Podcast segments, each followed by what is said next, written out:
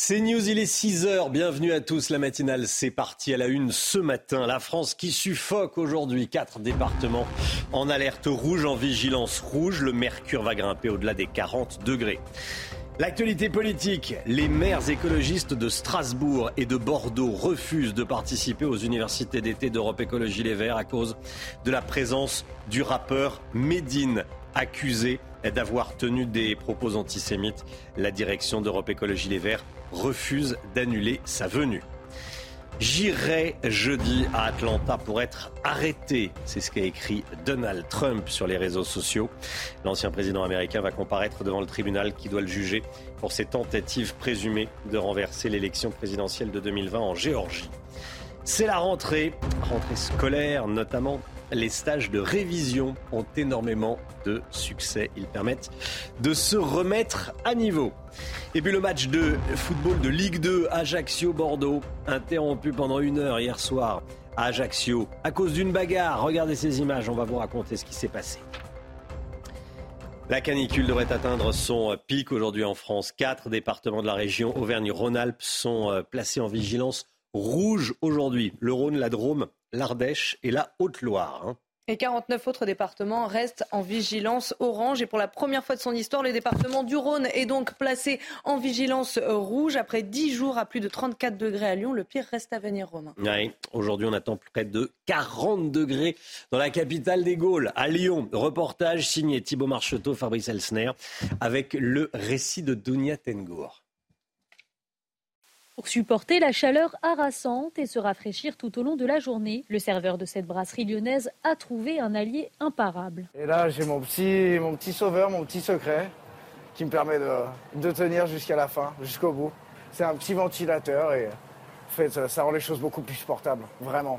Canicule oblige, les clients changent leurs habitudes et cherchent à tout prix un coin de fraîcheur pour s'hydrater.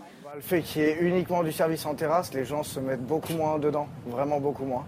Après, ouais, recrudescence des demandes de carafes d'eau, de verres d'eau en terrasse, beaucoup. En cuisine, difficile de tenir pour les employés sous des températures aussi élevées. Ça prend soin, ça prend soin. Bon, voilà. Tu vois, on veut boire. Voilà. Toute la journée.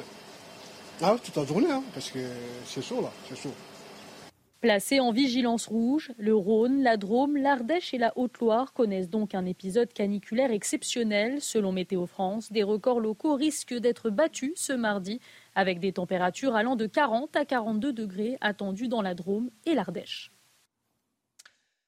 Karine Durand avec nous. Karine, quelles sont les, températures les, plus chaudes attendues ces, prochaines heures, ces prochains jours? Des valeurs euh, vraiment extrêmes. Regardez justement ce qu'on attend dans les grandes villes de France entre euh, ce mardi et ce jeudi, avec le pic qui va se produire a priori mmh. mercredi, euh, jeudi. Par exemple, à Toulouse, on devrait atteindre 41, voire 42 degrés euh, ce mercredi. Également euh, du côté de Nîmes, 41, voire 42 degrés également le même jour.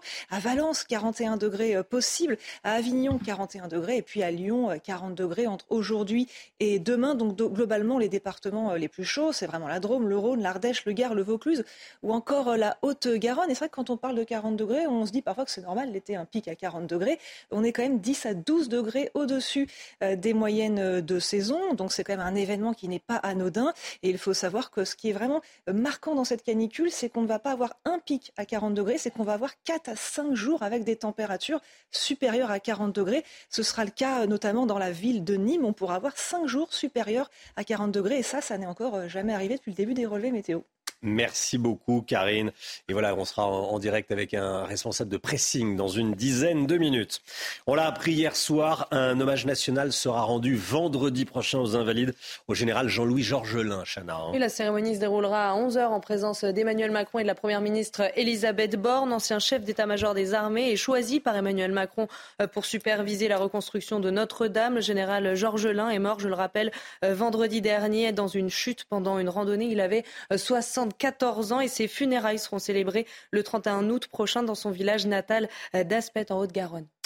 La politique, Europe Écologie Les Verts organise cette semaine ses journées d'été au Havre. Un événement auquel est invité un rappeur controversé, c'est le moins qu'on puisse dire, Médine, accusé d'avoir tenu des propos antisémites. Une présence polémique s'il en est, qui est en train, Thomas Bonnet, de fissurer l'union au sein des, écologistes. Et on a appris que deux maires écologistes refusaient de participer à cet événement. Hein, c'est l'info. Oui, deux figures importantes du parti qui viennent donc d'annoncer qu'ils ne participeront pas aux journées d'été d'Europe Écologie Les Verts, Jeanne Barséguian, d'abord, la maire de Strasbourg, annonce qu'elle renonce à se rendre au Havre, jugeant que Médine a, je cite, une position trop ambiguë sur l'antisémitisme. Même chose pour euh, Pierre Urmic, l'antisémitisme, d'où qu'il vienne, est une infamie à combattre, dit le maire de Bordeaux, qui a donc également euh, annulé. Deux annulations euh, conséquentes, mais que la direction du parti n'interprète pas comme un acte de revendication ou d'opposition. Pourtant, Jeanne Barséguian, par exemple, avait plaidé pour l'annulation de la venue du rappeur. Mais Marine Tondelier est restée inflexible sur cette question. Et ce, alors que les polémiques n'ont pas cessé depuis l'annonce de la venue du rappeur Médine dont certains textes posent question et qui en plus s'est fendu récemment d'un tweet antisémite à l'encontre de euh, Rachel Kahn. Beaucoup de personnalités au sein du parti ont fait part de leurs doutes quant à la pertinence de sa présence et si son invitation en dit long sur euh, l'idéologie qui saigne au sein, euh, d'Europe Écologie Les Verts, son maintien coûte que coûte en dit tout autant sur la démocratie interne au sein du parti. Thomas Bonnet, merci Thomas. Si les grandes vacances battent encore leur plein, certains ont déjà la rentrée en tête. Les stages de révision, on le, vend en poupe, Chana. Hein. oui, ils permettent de réviser et d'anticiper le programme de la nouvelle année. Reportage à Paris avec Amina Tadem, Sacha Robin et Mathilde Couvillard-Flornois. Bah, allez-y, vous pouvez rentrer. Dans ce lycée parisien, les couloirs débordent d'élèves motivés à rejoindre des cours de soutien scolaire quelques semaines avant la rentrée. Mettez-vous à l'aise. Ces classes ouvertes pendant l'été accueillent tout type de profils. On a euh, les élèves qui ont accumulé quelques lacunes, quelques retards et qui veulent réviser et revenir au niveau pour la rentrée. Et puis on a des, élèves qui sont déjà bons, voire très bons, et qui visent l'excellence, et là qui veulent passer euh, bah, de 15-16 à 19 sur 20 et euh, viser les meilleures écoles après le lycée. Zachary veut mettre toutes les chances de son côté et entamer sereinement sa rentrée en première. Ce qui est bien ici, c'est qu'on on peut poser autant de questions qu'on veut.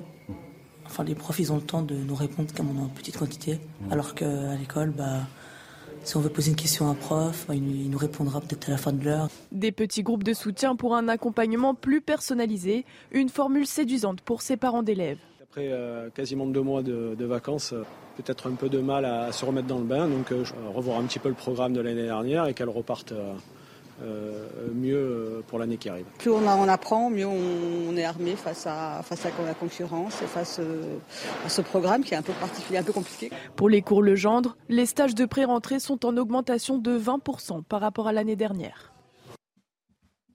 Voilà, vous faisiez des stages de révision avant la rentrée, Chana? Euh, Je vais pas vous mentir, c'est pas vraiment. Pas vraiment. des cahiers de vacances, pourquoi pas Quand j'étais vraiment plus jeune. Allez, Donald Trump comparaîtra devant la justice jeudi à Atlanta.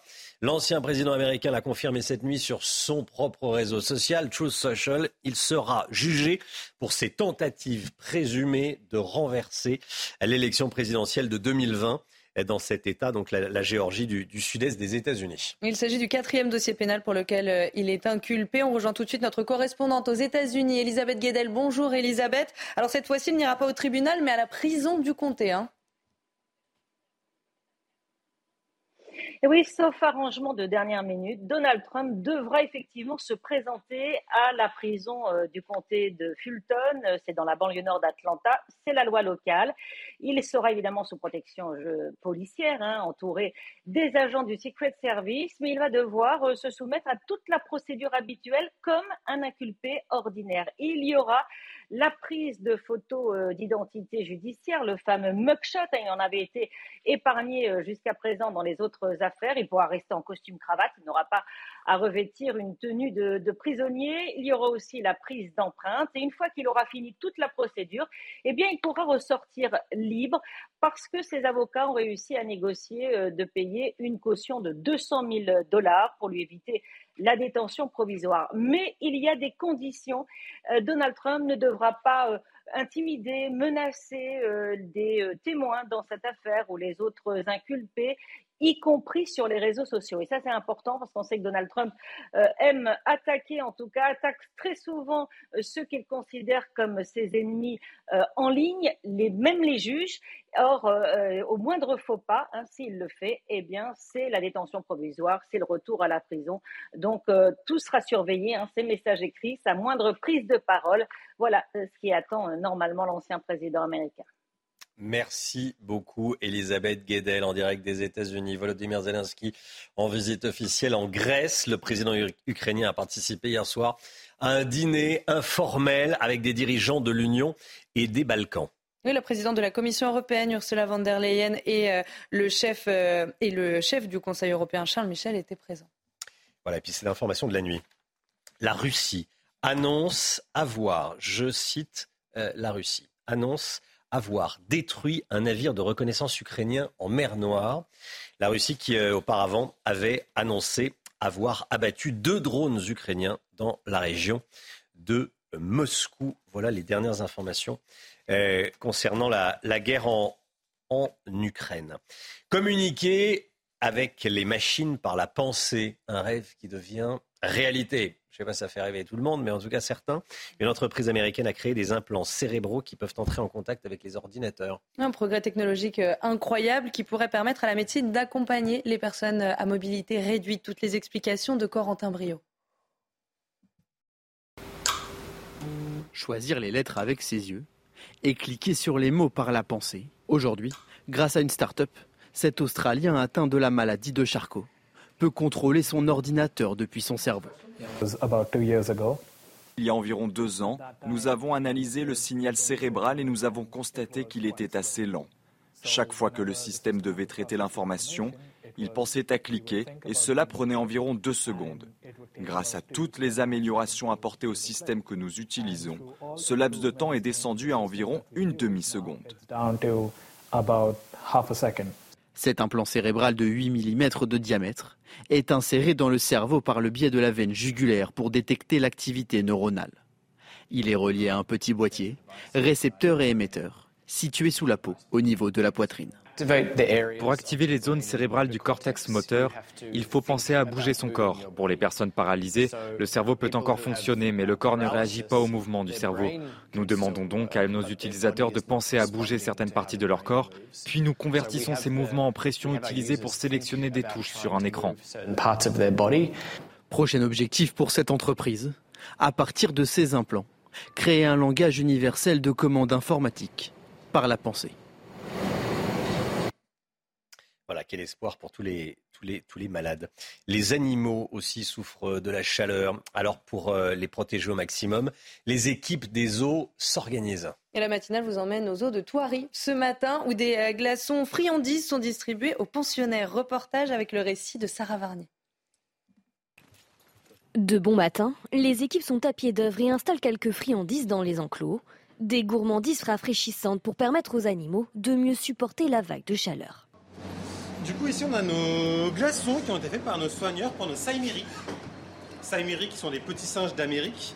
Et du coup, des glaçons qui ont été faits avec euh, beaucoup de bananes, de kiwi, euh, tout ce qu'ils aiment. Une friandise sucrée pour occuper ces petits saimiri. Vu qu'on a fait une, petite guirlande, on va essayer de faire en sorte que ça tienne.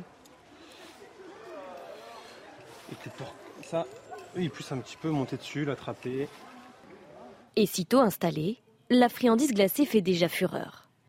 Les carnivores ont eux aussi droit à leur gourmandise, adaptée à leur régime alimentaire. Ici, nous avons des glaçons de sang qui ont été préparés par, euh, nos soigneurs. Donc des glaçons faits à, partir de sang qu'on a récupéré euh, de viande qu'on a découpée. Et en plus, ils ont mis quelques petits bouts de bœuf à l'intérieur. Donc tout ça pour distribuer à nos lions cette fois-ci, euh, qui vont se donner, on espère, à cœur joie dessus. Face à cette nouvelle semaine de canicule, les équipes du zoo se veulent rassurantes. Friandises glacées, parcs arborés et ombragés ou encore bassins dans certains enclos, tout est mis en place pour permettre aux animaux de se rafraîchir à leur bon vouloir. Voilà, bah oui, il faut penser aux animaux euh, dans les zoos et chez soi aussi. Il hein. faut bien, faut bien leur, euh, leur proposer de, de l'eau. Allez, du, du sport avec euh, une, une bagarre, c'est inadmissible. ça s'est passé hier soir à Ajaccio, on en parle tout de suite. Votre programme avec Groupe Verlaine, centrale photovoltaïque à poser en toute simplicité n'importe où.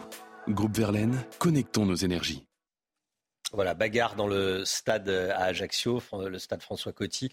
En Corse, résultat, le match de, Ligue 2 Ajaccio-Bordeaux a été interrompu pendant une heure, Chana. Hein. Oui, la rencontre de Ligue 2 a coupé court après des affrontements entre euh, supporters dans les tribunes. En fait, une soixantaine de Girondins, pourtant interdits de déplacement par les autorités, se sont euh, signalés, ce qui a entraîné des échauffourées avec des supporters corse. Toutes les informations de notre correspondante sur place, Christine Alodi. Les affrontements ont éclaté après une dizaine de minutes de jeu en première période au stade François Coty, euh, quand des supporters des Girondins, euh, pourtant interdits de déplacement par les autorités, euh, se sont levés pour chanter à la gloire du club bordelais. Des supporters ajaxiens ont alors couru à leur rencontre pour en découdre, alors que l'arbitre de la rencontre, Gaël Angoula, renvoyait les deux équipes au vestiaire. Les forces de l'ordre sont intervenues et ont évacué les gradins où se déroulaient les violences. Aussitôt après la fin des incidents, le corps arbitral, le délégué du match et les responsables de la sécurité euh, se sont réunis pour décider de la reprise de la partie après près d'une heure d'interruption et malgré le climat tendu qui régnait à François Coty, une rencontre qui s'est soldée par un match nul. Vous avez regardé votre programme avec Groupe Verlaine. Isolation thermique par l'extérieur avec aide de l'État. Groupe Verlaine, connectons nos énergies. Voilà, et le match a finalement repris après quasiment une heure d'interruption. Donc, score final, zéro partout. Restez bien avec nous dans un instant, la canicule, on en parle. Et on est surtout aux côtés de ceux qui la subissent. On sera en direct avec Victor Boniva, qui est propriétaire d'un pressing à Bourg-les-Valences, dans la, dans la Drôme. Euh, déjà connecté avec nous. Bonjour, monsieur. Et hum, vous allez nous, nous raconter comment, nous expliquer comment vous allez vous organiser, vous et tous vos, tous vos, euh, vos salariés. À tout de suite. C'est News, il est 6h15. Bon réveil à tous. Il va faire chaud aujourd'hui, même très chaud dans certains endroits, notamment dans la Drôme. On va se rendre dans quelques instants, juste après le point info. Chanel Housteau. Les maires de Bordeaux et de Strasbourg n'iront pas aux journées d'été d'Europe Écologie Les Verts prévues cette semaine au Havre. En cause, la venue du rappeur Medine. L'artiste est au cœur d'une polémique après un tweet antisémite à l'encontre de l'essayiste Rachel Kahn, tweet pour lequel le rappeur avait présenté ses excuses. Joe Biden auprès des sinistrés à Hawaï. Le président américain est arrivé sur l'archipel hier avec son épouse pour tenter de réconforter une communauté euh, endeuillée. La réponse de la Maison-Blanche face aux incendies qui ont ravagé l'île de Maui a jusqu'ici été jugée euh, insuffisante et le bilan de ce drame qui s'établit à 114 morts pourrait euh, s'alourdir dans les jours qui viennent. Le rejet de l'eau de la centrale nucléaire de Fukushima dans l'océan Pacifique doit commencer ce jeudi, annonce faite cette nuit par le Premier ministre japonais. Ce projet a été validé début juillet par l'Agence internationale de l'énergie atomique. Tokyo assure qu'il sera sans danger pour l'environnement et la santé humaine, mais l'opération suscite de vives critiques, notamment de la part de la Chine. On va partir à Bourg-les-Valences. Euh, retrouver Victor Boniva, propriétaire d'un pressing. Bonjour Victor Boniva, merci d'être avec nous. Bonjour. Merci, d'être là. Euh, pendant le, le, flash info de, de, de Chanel on échangeait avec Karine Durand. Je lui demandais quelle température à Bourg-les-Valences, Karine 41 degrés prévus. 41 degrés prévus aujourd'hui. Euh, J'imagine que vous la température vous connaissez parce qu'il fait toujours chaud dans, dans, un pressing, mais là ça va être, il va faire particulièrement chaud. Euh, comment vous vous apprêtez à, à vivre cette journée? Non, bah écoutez, euh, on, va, on, va, la vivre à peu près euh, comme d'habitude. C'est vrai qu'on est, on est habitué, comme vous le dites, euh, aux, fortes températures liées aux, machines et puis, puis au fer. Après, comme j'ai expliqué à beaucoup de monde, nous c'est c'est vraiment la première année qu'on a repris cette activité, donc ça va être ça va être la découverte, la découverte et et voir comment on va subir cette canicule. Voilà. Euh, là, il fait combien dans, dans, un pressing euh, Quand il n'y a pas de canicule, il fait combien? Bah, De manière générale, il fait déjà relativement assez chaud, donc c'est très confortable l'hiver. C'est-à-dire euh, je sais pas, je sais pas, mais en tout cas, en faisant la différence là avec la température extérieure qui est pour le moment très très convenable de 22 degrés, et à l'intérieur, je dirais qu'il fait actuellement 30, 30 degrés dans le pressing et voilà et, et, dans la laverie qui est située à côté. Bon, bon, bon. Euh, comment on s'adapte? Comment est-ce que euh, qu'est-ce, qu'est-ce que vous prévoyez pour, euh, pour les employés, pour vous-même Plus de bouteilles d'eau Vous les faites venir un peu ah. plus tôt comment, ça, comment vous allez vous organiser? C'est ça. Ah bah alors euh, après sur, sur, sur la tranche horaire, nous c'est une ouverture de 9h à 19h en non-stop.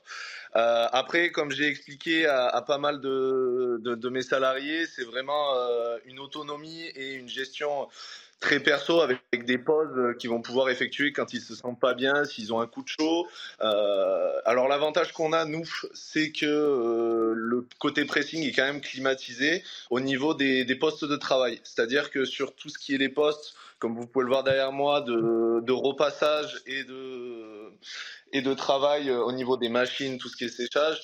Euh, on dispose de, de, la climatisation et donc on va dire que ça facilite, on va dire le, le travail. Là où c'est plus compliqué c'est pour, c'est pour les, clients qui, qui vont venir bah, cet après-midi à la laverie, où euh, là, malheureusement, ils ne disposent pas, de, ils disposent pas de, de, climatisation. Donc, on met énormément de bouteilles d'eau à disposition pour, pour notre clientèle. Et, euh, et on laisse ouvert euh, la porte, mais sous 40 degrés, je pense que ça va vite faire très très chaud. Une, une question, est-ce que les machines tiennent le coup? Euh, parce que quand il fait euh, euh, aussi chaud que ça, est-ce que vous craignez que des machines vous lâchent? Alors non, ça reste quand même des machines industrielles. Ça reste des machines industrielles ouais. qui, sont, qui sont vraiment assez robustes.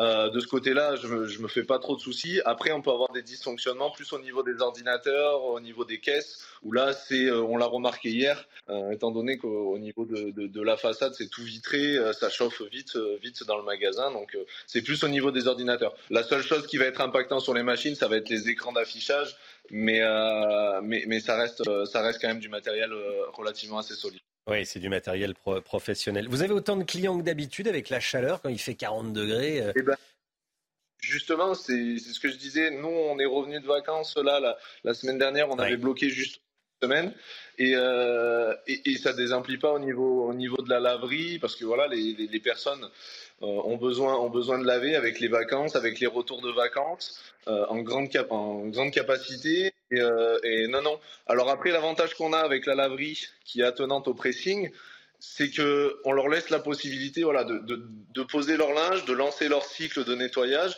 Nous, derrière, on va s'occuper de tout ce qui est de surveiller euh, les machines et euh, éventuellement de, de, faire les rotations, de les mettre de côté pour, pour les prochains clients et eux de pouvoir partir, d'aller se mettre dans des endroits bien plus frais. Merci beaucoup Victor Boniva, merci d'avoir été en direct avec nous. Et bon courage à vous. Voilà, bon courage à vous et à vos, euh, à vos employés. Voilà, et bon, bon courage à tous ceux qui ont un, pressing, aux boulangers. Hier, on était avec des, des, boulangers, à tous ceux qui sont exposés à la euh, chaleur aujourd'hui. 6h23, merci d'être là. Karine Durand pour la météo, toutes les, toutes les informations de température. On l'a vu en direct, Bourg-les-Valences, hop, un peu plus de 40 degrés. Il va faire extrêmement chaud euh, aujourd'hui un petit peu partout. La météo, justement, en détail, dans un instant, juste après la petite pause publicitaire. À tout de suite.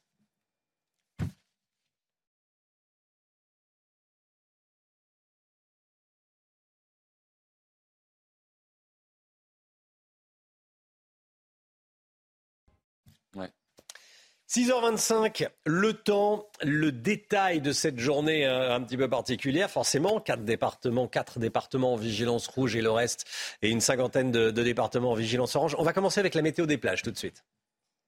Retrouvez la météo des plages avec Aquatechnique, spécialiste des solutions de filtration de l'eau depuis 1990. aquatechnique.fr la météo des plages avec du soleil et de la chaleur pour tout le monde, sauf pour le nord-ouest où les températures sont plus fraîches. Température de 23 degrés sur terre à Deauville, 20 degrés dans l'eau. Du côté de Quiberon, de la Baule et de Noirmoutier, le soleil est aussi au rendez-vous. Les températures de l'eau sont classiques, 21 degrés pour Noirmoutier, un indice UV de 8, 35 degrés à Royan sous un soleil brûlant, 23 degrés dans l'eau. Attention au risque d'hydrocution en raison de la grande différence de température entre la terre et la mer. 35 également à Palavas, 24 degrés dans l'eau, un indice UV très élevé de niveau 9 et du soleil également sans aucun nuage pour Ajaccio, 31 degrés, 25 dans l'eau, un indice UV de 9.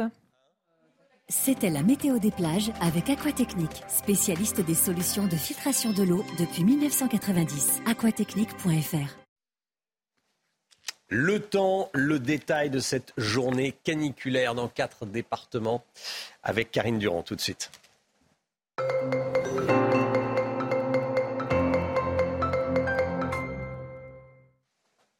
Il va faire plus de 40 degrés dans beaucoup de villes du sud aujourd'hui, Karine. Hein.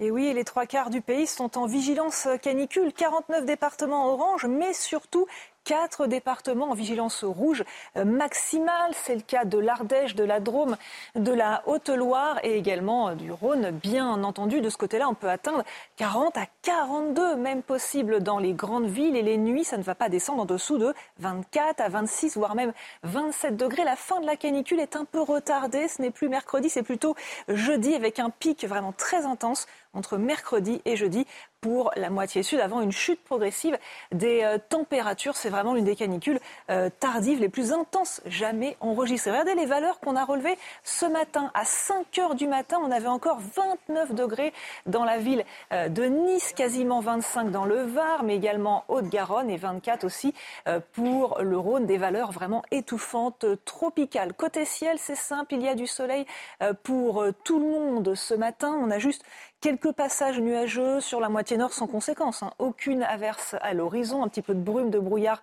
sur les côtes de la Manche. Même chose du côté du Pays Basque ou encore des Pyrénées. Au cours de l'après-midi, il faut quand même se méfier en montagne, dans le massif central, notamment euh, les Pyrénées, les Alpes du Sud. De ce côté-là, on peut avoir quelques averses. Et surtout sur les Pyrénées, il n'est pas impossible qu'on ait de vrais orages dans les massifs. Quant à la moitié nord, quelques nuages, un ciel légèrement voilé qui conserve justement la sensation de chaleur partout ailleurs. C'est pleinement dégagé. Les températures ce matin sont donc extrêmement euh, élevées sur le sud-est, sur le centre-est en particulier. Quant à la moitié nord, on respire beaucoup mieux, un petit peu de fraîcheur relative à Paris, 19 degrés et 14 à 15 sur les côtes de la Manche. Au cours euh, de l'après-midi, on retrouve euh, ces valeurs caniculaires sur les trois quarts du pays, sur le centre-est du côté de Lyon ou encore de Grenoble, 39 degrés, de Toulouse, 39, voire même localement un peu plus. On peut dépasser la barre des 40 et peut-être même encore atteindre les 42 au cours de l'après-midi. Sur le nord, la chaleur est là, mais elle est plus classique pour cette époque de l'année. 31 degrés notamment à Paris et 29 à Strasbourg.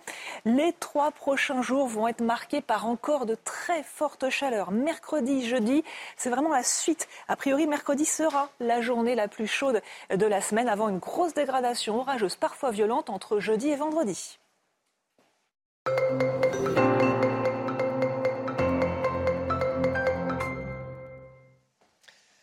Il est bientôt 6h30, vous regardez la matinale de CNews. Merci d'être avec nous à la une ce matin. L'agression du maire de Loumeau en Charente-Maritime, agressé par des gens du voyage qui voulaient s'installer sur un terrain de la commune. Le maire agressé témoigne ce matin. Des jeunes violents qui forcent le passage à l'entrée d'un centre aquatique à Nancy. Ils ne voulaient pas faire la queue. L'exploitant du site sera en direct avec nous. Climatisation et ventilateurs vont tourner à plein régime aujourd'hui autour de Lyon. Quatre départements en vigilance rouge, niveau maximum. On verra ce que ce niveau rouge implique pour les habitants. Le masque anti-Covid va-t-il faire son retour? La question se pose au moment où le nombre de cas de Covid repart à la hausse. Les socialistes traitent les habitants de la grande banlieue de beauf. Vous avez bien entendu, c'est le terme utilisé pour une table ronde à leurs universités d'été. Thomas Bonnet avec nous. Le Parti socialiste a-t-il un problème avec la classe moyenne? On va en parler.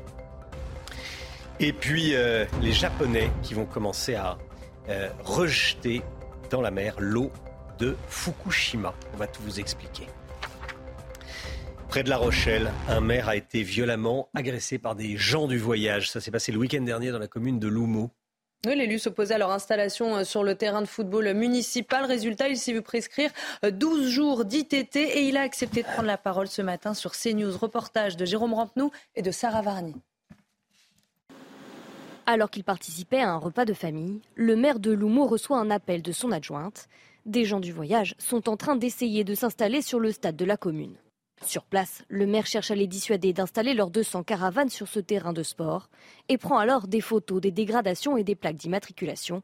C'est là que la situation dégénère. J'ai pas vu la personne arriver. Il y a une personne derrière moi, un grand gaillard, qui me ceinture au niveau du visage. J'avais du mal à respirer. Après, je me débat, il descend sur le torse.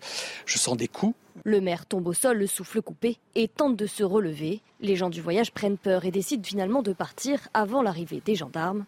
Le maire, lui, est alors transféré à l'hôpital. J'étais en état de choc, j'arrivais plus à parler, je tremblais de partout, euh, voilà, et j'ai eu une peur de, voilà, j'avais peur de ne pas retrouver mon petit-fils, plein de choses, voilà.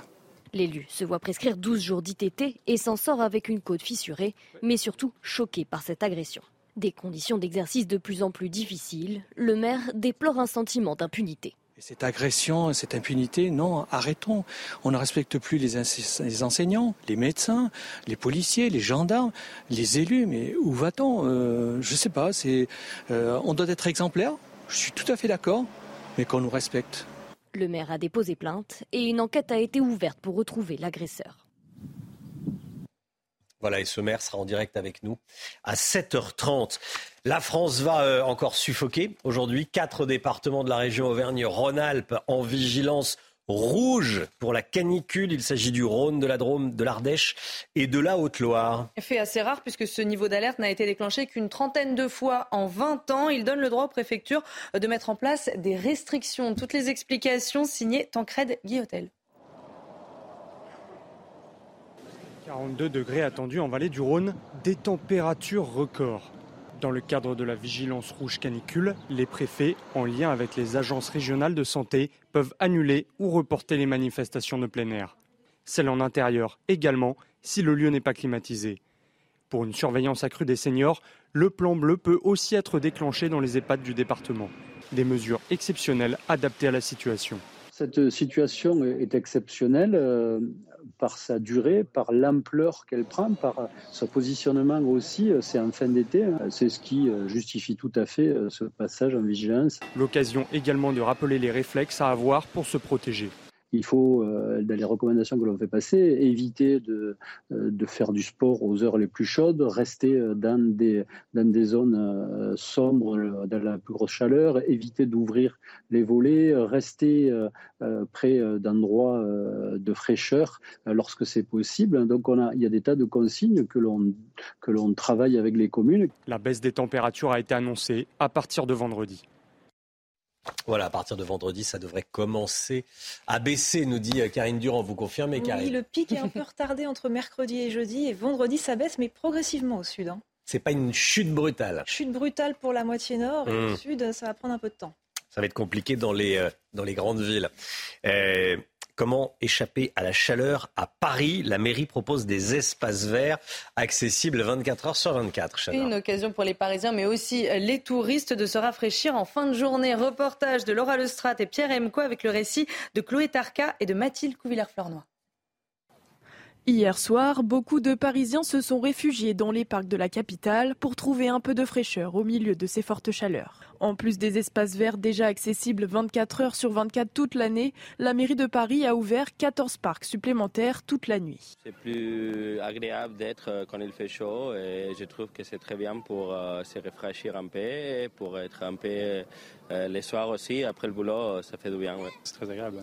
Enfin, à cette heure-ci, avec cette température, ça faire sortir le soir que la journée. Euh, avec ces chaleurs. Le mercure a du mal à descendre dans la capitale, alors pour ce couple, l'ouverture de ces parcs est une aubaine.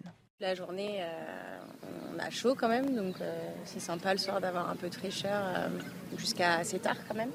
Et puis ça permet de concilier un petit peu la bonne humeur des gens et puis le, la jeunesse, le, le, fait de pouvoir discuter, sympathiser le tout avec euh, de l'herbe et de la place, donc ça fait plaisir. Ces parcs resteront accessibles la nuit jusqu'au 1er septembre.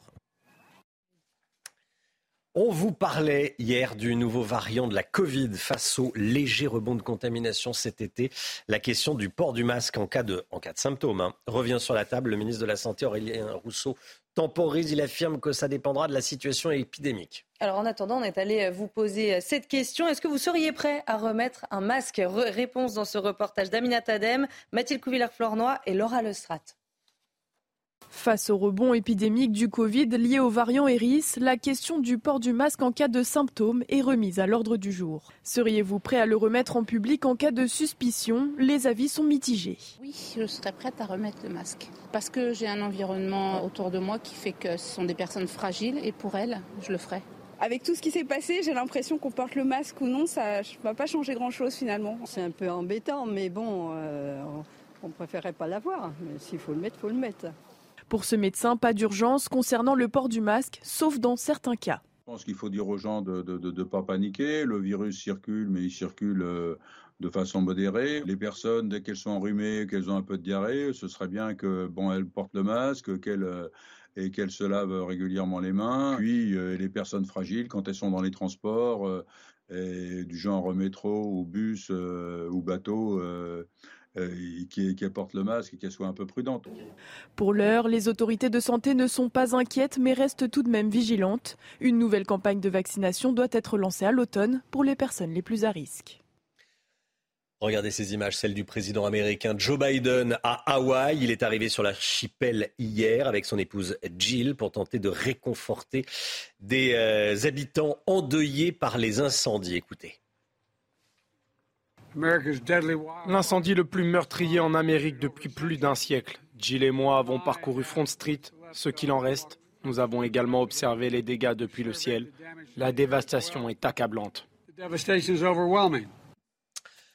Le rejet de l'eau de la centrale nucléaire de Fukushima dans l'océan Pacifique doit commencer ce jeudi. Euh, c'est ce qu'a annoncé euh, le Premier ministre japonais. Cette nuit, le projet a été validé d'ailleurs début juillet par l'AIEA, l'Agence internationale à l'énergie atomique. Alors Tokyo assure qu'il est euh, sans danger pour l'environnement et la santé humaine, mais l'opération qui doit durer des décennies suscite de vives inquiétudes et critiques notamment de la part de la Chine. Toutes les explications de Marine Sabourin. L'équivalent de 500 piscines olympiques va être jeté dans l'océan Pacifique dès jeudi par le Japon. Nous demandons à l'opérateur de la centrale nucléaire de Fukushima TEPCO de préparer rapidement le début du déversement océanique sur la base du plan approuvé par l'autorité de régulation nucléaire. Le déversement étant prévu pour le 24 août si les conditions météorologiques et maritimes le permettent. Dans ce liquide, un mélange d'eau de pluie, de nappes souterraines et d'injections permettant autrefois le refroidissement des réacteurs de Fukushima, entré en fusion après le tsunami de mars 2011. Si les autorités assurent que cette opération ne présente aucun danger, les autres traités au préalable contiendront toujours du tritium, substance extrêmement nocive pour la santé. Une décision à laquelle s'oppose fermement l'industrie de la pêche qui craint des conséquences néfastes pour l'image et la qualité des produits, à l'instar de ce poissonnier installé depuis des décennies. Ils disent que ce sera sans danger une fois dilué, mais ils n'ont mené aucune recherche scientifique sur ce qui se passerait en cas de rejet d'une telle quantité d'eau sur 30 ans. Le rejeter ici nuira forcément aux ventes de poissons. J'y suis fortement opposé. La Chine a déjà interdit les importations de produits dans dix départements japonais, dont celui de Fukushima. Une mesure que pourraient suivre bien d'autres pays. Voilà, ce rejet va se faire sur 30 années. Hein. Attention, hein, ça, démarre jeudi, mais il ne déverse pas tout d'un coup. Hop, sur 30 années, évidemment, c'est euh, suivi par euh, scientifiquement. Allez, la rentrée scolaire, elle approche à grands pas et certains parents pensent déjà à recaler leurs enfants pour qu'ils retrouvent un rythme compatible avec l'école. Le grand classique de la rentrée. Oui, puisque pendant les ah vacances, ils se couchent plus tard. On parle des enfants, mais euh, c'est vrai pour les adultes. Ah oui, hein. bien bah sûr. vous bah avez commencé à vous recaler ah déjà bah. euh, il y a quelques non, semaines. Pas quelques semaines, mais quelques jours. Donc forcément, ils se couchent plus tard et à la veille de la rentrée, il est parfois difficile de trouver le sommeil. Alors comment les familles s'organisent? On voit ça dans ce reportage sur les plages de Pornichet en Loire-Atlantique avec Michael Chailloux. Une eau à 20 degrés, un soleil radieux, difficile dans ces conditions de se projeter vers la rentrée scolaire. Les parties de Molki s'enchaînent pour cette famille réunie le temps des vacances à Pornichet. Septembre est encore très loin. Mine de rien, on reste quand même en vacances un peu jusqu'au bout. De toute façon, c'est difficile de les faire euh, se coucher plus tôt à partir de 15 ans. Enfin, 15 ans, ma fille a 17 ans. Euh, jusqu'au dernier jour, ils sont en vacances. Donc c'est plutôt le jour de la rentrée, ben on est crevé parce qu'il faut se lever tôt. À chacun sa méthode. Pour certains parents, les enfants doivent garder le rythme, y compris en juillet. Nous les décalons pas complètement pendant les vacances. Euh, donc du coup, ils se couchent pas plus tard que 22 heures et ils s'endorment pas après 23 heures le soir. Pour ce naturopathe, accorder le rythme biologique de l'enfant à celui de l'école doit se faire en douceur et sans contrainte. On peut s'y prendre euh, au moins une semaine à 10 jours avant la rentrée. Euh, et progressivement, 5-10 euh, minutes tous les soirs, un peu plus tôt, et ils vont reprendre le rythme sans problème pour, pour se coucher dans l'idéal entre 20h30 et 21h30. La mélatonine, naturellement, se déclenche autour de 21h. La mélatonine, c'est l'hormone du sommeil. Sur la côte atlantique, l'été digne de ce nom qui n'est arrivé qu'à la mi-août risque de rendre encore plus amère la rentrée des écoliers en septembre. Voilà, la rentrée scolaire, on commence à en, parler. Allez, félicitations à Rihanna qui a accouché de son deuxième enfant. Information du site américain TMZ. La superstar et, et son compagnon, le rappeur Azap Rocky, seraient de nouveaux parents depuis le début du mois. Hein. Oui, le bébé serait né euh, le 3 août dernier à Los Angeles. Alors, aucune information euh, sur son nom. En revanche, le média américain précise qu'il s'agit bien d'un garçon et que son prénom devrait commencer par un R. Rihanna avait euh, mis au monde son premier fils en mai 2022, le 13 mai exactement. Le 13 mai. Bon, il devrait y avoir des photos. Des... Ah bah on attend avec impatience. Ça devrait pas tarder. On attend ou vous attendez J'attends peut-être personnellement. voilà. Allez, il est 6h42, le sport. Votre programme avec Groupe Verlaine, centrale photovoltaïque à poser en toute simplicité n'importe où. Groupe Verlaine, connectons nos énergies. Et on revient sur cette bagarre au stade François Coty à Ajaccio lors du match de Ligue 2 Ajaccio-Bordeaux. Oui, le match a dû être interrompu pendant une heure à cause de violences. La rencontre de Ligue 2 a coupé court après des affrontements entre supporters dans les tribunes. Une soixantaine de Girondins, pourtant interdits de déplacement par les autorités, se sont signalés, ce qui a entraîné des échauffourées avec des supporters corses. Le match a finalement repris après quasiment une heure d'interruption et score final 0-0. Tout ça pour ça. Et puis l'affaire du bisou, euh, toujours en football, football féminin cette fois-ci. On vous parlait hier du bisou qui crée la polémique. Euh, en Espagne, le président de la, de la Fédération espagnole de football euh, s'est excusé. Oui, Luis, euh, Luis Rubiales a publié une vidéo où il a dit regretter avoir embrassé une joueuse espagnole pendant la remise de la Coupe du Monde. Il avoue s'être trompé tout en précisant que ce geste était sans mauvaise intention. Vous avez regardé votre programme avec Groupe Verlaine. Isolation thermique par l'extérieur avec aide de l'État. Groupe Verlaine, connectons nos énergies. On sera dans un instant en direct avec Bernard Riac, PDG de Valvital. Il est l'exploitant de Nancy Thermal. C'est un centre aquatique à Nancy. Euh, des jeunes euh, violents ont, forcé le passage. Ils voulaient pas faire la queue. Bah oui, c'est plus simple. Quand on veut pas faire la queue, bah on force le passage. Euh, il va nous raconter ce qui s'est passé. C'est évidemment scandaleux. Témoignage dans un instant. À tout de suite. C'est News, il est 7h moins le quart. Bon réveil à tous, bon courage si vous affrontez la chaleur aujourd'hui, voir les très fortes chaleurs. Le point info. Tout d'abord avec vous, Chana Lousteau. Et justement, la canicule devrait atteindre son pic en France. Quatre départements de la région Auvergne-Rhône-Alpes sont placés en vigilance rouge. C'est une première pour certains, notamment le département du Rhône. 49 reste en vigilance orange. Un hommage national sera rendu vendredi aux Invalides au général Jean-Louis Georgelin. La cérémonie se déroulera à 11h en présence d'Emmanuel Macron et d'Elisabeth Borne, ancien chef d'état-major des armées et choisi par le chef de l'État pour superviser la reconstruction de Notre-Dame. Le général Georgelin est mort vendredi dernier dans une chute pendant une randonnée. Il avait 74 ans et ses funérailles seront célébrées le 31 août prochain dans son village natal d'Aspet en Haute-Garonne. Et puis Donald Trump comparaîtra devant la justice jeudi à Atlanta. L'ancien président américain l'a confirmé cette nuit sur son réseau social Truth Social. Il sera jugé pour ses tentatives présumées de renverser l'élection présidentielle de 2020 dans cet État du sud-est des États-Unis. Il s'agit du quatrième dossier pénal pour lequel il est inculpé, mais cette fois-ci, il n'ira pas au tribunal, mais à la prison du comté. C'est News 6h47. On est en direct avec Bernard Riac. Bonjour, merci d'être en direct avec nous ce matin dans la matinale de, de CNews. Oui, bonjour. PDG de Valvital. Vous êtes l'exploitant de Nancy Thermal. C'est un, un, centre aquatique à, à, Nancy, Nancy Thermal.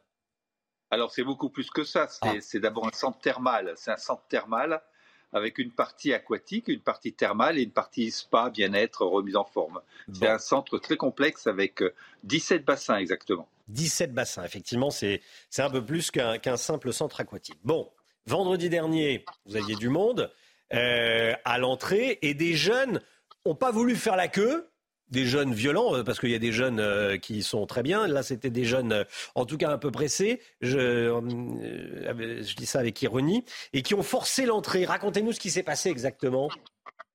Alors, faut, faut, bien comprendre qu'on nous avait prévenus et on avait pris toutes les précautions pour pouvoir faire face à ce genre d'événement, notamment avec l'embauche de, personnel de sécurité. Quatre personnes étaient sur place. Et donc, quand un stade est franchi, la consigne, bien sûr, c'est d'appeler la police nationale. C'est ce qui s'est passé vendredi soir. ce qu'on appelle le FMI, c'est-à-dire la fréquentation moyenne instantanée, a été dépassée vers 16h, 16h30. Et donc, à partir de ce moment-là, on ne pouvait plus faire rentrer les gens. Il fallait attendre que certains sortent pour que les autres puissent rentrer. Et c'est des jeunes, très jeunes d'ailleurs, ont souhaité rentrer malgré tout, forcer le passage. Et c'est ça qui a justifié euh, l'intervention de la police. Oui. Bon, Claire, vous avez une jauge, quoi. Hein, c'est-à-dire que vous avez un nombre maximum de personnes que vous, pouvez avoir à un instant T dans votre établissement, ce qu'on comprend. Euh, voilà, et quand quelqu'un sort, euh, et ben vous en faites rentrer d'autres. Bon, ils étaient combien? Ils avaient quel âge Vous dites très jeunes? Oh, c'était des, des, des, jeunes autour de 12, 13 ans, 14, 15 ans, vous voyez, vraiment jeunes. Et donc, ils se sont énervés de ne pouvoir pas avoir rentré immédiatement et donc qui ont essayé de franchir les, barrières. Euh, et donc à, partir de ce moment-là, on, stoppe complètement l'activité parce qu'on ne peut pas rester euh, sous ce genre de, comportement. on parle de combien d'individus? Alors, je n'ai pas le chiffre exact parce que c'est difficile à calculer. Non, mais un ordre d'idée. Une dizaine, une dizaine, pas plus, une dizaine de personnes. Une dizaine. Une dizaine. Une dizaine. Vos agents de sécurité n'ont rien pu faire. On ne peut pas rattraper des gamins de 12-13 ans et les prendre par le callback et les, les, mettre dehors? Alors euh, non, parce qu'on a, jugé à ce moment-là, les personnes qui étaient sur place ont jugé que c'était risqué et qu'il fallait de l'aide de la police nationale. C'est la première fois. On a déjà eu beaucoup de ce genre d'incivilité, ce qu'on appelle aujourd'hui incivilité, c'est un terme assez pudique hein, pour euh, des gens qui veulent forcer le passage. Et on a décidé d'appeler la police, et qui naturellement s'est très bien passé puisque euh, l'affaire a été réglée assez rapidement finalement. Ça, arrive souvent alors oui, on a souvent, alors pas uniquement ce geste-là, on a souvent des gestes d'invisibilité avec une, une population, on va dire, qui, voilà, qui, qui, qui pense avoir des droits ou qui, qui a ce, ce genre de comportement. Voilà. C'est-à-dire?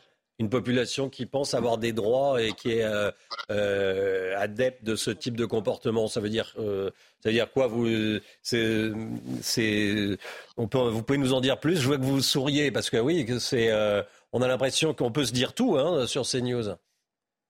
Oui, bah écoutez, c'est, des gens, mais il y en a partout, hein, oui. qui, qui pensent que tout leur est dû d'une certaine façon et qu'ils ne peuvent pas supporter, mais enfin, c'était des jeunes, hein, qui ne pouvaient pas supporter de rentrer, euh, que l'accès leur soit interdit pendant peu de temps finalement, le temps que euh, euh, la FMI puisse redescendre un peu, la FMI qui, nous permet au niveau de la sécurité, bien sûr que celle-ci soit garantie pour tout le monde. Il n'est mm. pas question de faire rentrer les gens au-delà d'une certaine limite. Voilà. Voilà, une population qui a, visiblement des difficultés avec, avec l'application des, règles. Merci beaucoup, euh, merci beaucoup Bernard Riac, merci d'avoir euh, euh, témoigné. Voilà, PDG de Valvital, exploitant de Nancy Thermal. Voilà, bonne fin de bonne fin de saison et voilà, c'est un plus qu'un centre aquatique. Voilà, un centre thermal à Nancy. Merci d'avoir été en direct avec nous ce matin dans la matinale de CNews. La politique dans un instant avec Thomas Bonnet. Vous allez voir, le Parti socialiste euh, parle de la classe moyenne en parlant de beauf. Oui, est-ce que c'est de la Allez, de la classe moyennophobie au Parti Socialiste, on va en parler dans un instant avec Thomas Bonnet. Restez bien avec nous sur CNews. Bon réveil à tous. 6h52, la politique avec vous Thomas Bonnet. Thomas, le Parti socialiste organise ce week-end à Blois un campus socialiste. Bon, plusieurs tables rondes sont euh, organisées, dont une qui a retenu votre attention Thomas. Dites-nous tout. Oui, au milieu des discussions sur euh, la police ou sur euh, l'écologie, le programme de ce campus socialiste nous propose donc cette table ronde. La France périurbaine est-elle la France des beaufs. Un titre euh, ô combien révélateur sur euh, le mépris qui habite une partie des représentants euh, socialistes. Il y aurait donc la France des gens bien élevés, les urbains, en opposition à cette France périphérique, comme l'a justement dépeint Christophe Guilluy. Cette France des gilets jaunes, souvent moquée et surtout complètement délaissée par les partis politiques, le Parti socialiste en tête. Les habitants de cette France périphérique ont le tort de penser pouvoir d'achat avant écriture inclusive, cette France qui a le tort d'écouter Michel Sardou plutôt que Juliette Armanet. Cette France qui a le tort d'avoir une image plutôt favorable de la police. D'ailleurs, il y aura une autre table ronde, ce campus socialiste, une table ronde intitulée Tout le monde aime-t-il la police? Tiens, tiens. Alors oui, cette France périurbaine ne vote plus beaucoup euh, socialiste, mais à cet égard, ces Français ne sont pas si différents des autres car rappelons qu'ils étaient moins de 2% à voter pour Anne Hidalgo en 2022. Thomas, l'intitulé de cette table ronde souligne donc une forme de mépris chez les socialistes. Il illustre aussi le, glissement de, ce parti qui peine à se réinventer. Hein. Oui, depuis le mandat de François Hollande, en fait, le Parti socialiste euh, navigue à vue, tiraillé entre ceux qui ont rejoint Emmanuel Macron et ceux qui ont rejoint Mélenchon dans le cadre de la NUPES. Un accord électoral dont on voit aujourd'hui toutes les limites. Il n'y a qu'à voir euh, les passes d'armes entre Olivier Faure et Jean-Luc Mélenchon sur les réseaux sociaux. A parfois du mal à assumer ses différences avec la France insoumise, mais on le constate chaque jour un peu plus sur d'innombrables sujets, les désaccords s'affichent. D'ailleurs, au sein même du PS, la ligne forte, celle du rapprochement avec Mélenchon, est contestée. L'enfermement du parti dans une alliance de circonstances n'est pas du goût de certains élus socialistes, des frondeurs en somme qui poussent pour un changement de stratégie. Le risque de scission est là, celui d'être un parti dépassé qui brille par son étroitesse d'esprit aussi, un parti qui, à défaut de pouvoir convaincre par son programme, n'a que son mépris à proposer aux Français qui ne pensent pas comme il faut. Thomas Bonnet, merci beaucoup Thomas. Euh, ça c'est quelque chose qui va faire beaucoup parler. Hein. Euh, le Parti socialiste qui parle de, des Français comme des beaufs euh, parce qu'on n'habite pas un centre-ville. On en parle ce matin et vous allez voir que ça va faire polémique ces, prochaines heures, ces prochains jours. 8h15, euh, soyez là. On sera ce matin avec Mathieu Vallet. Vous le connaissez, Mathieu Vallet, bien sûr, il est policier, porte-parole du syndicat indépendant des commissaires de euh, police. Il sera avec nous 8h15 dans la matinale.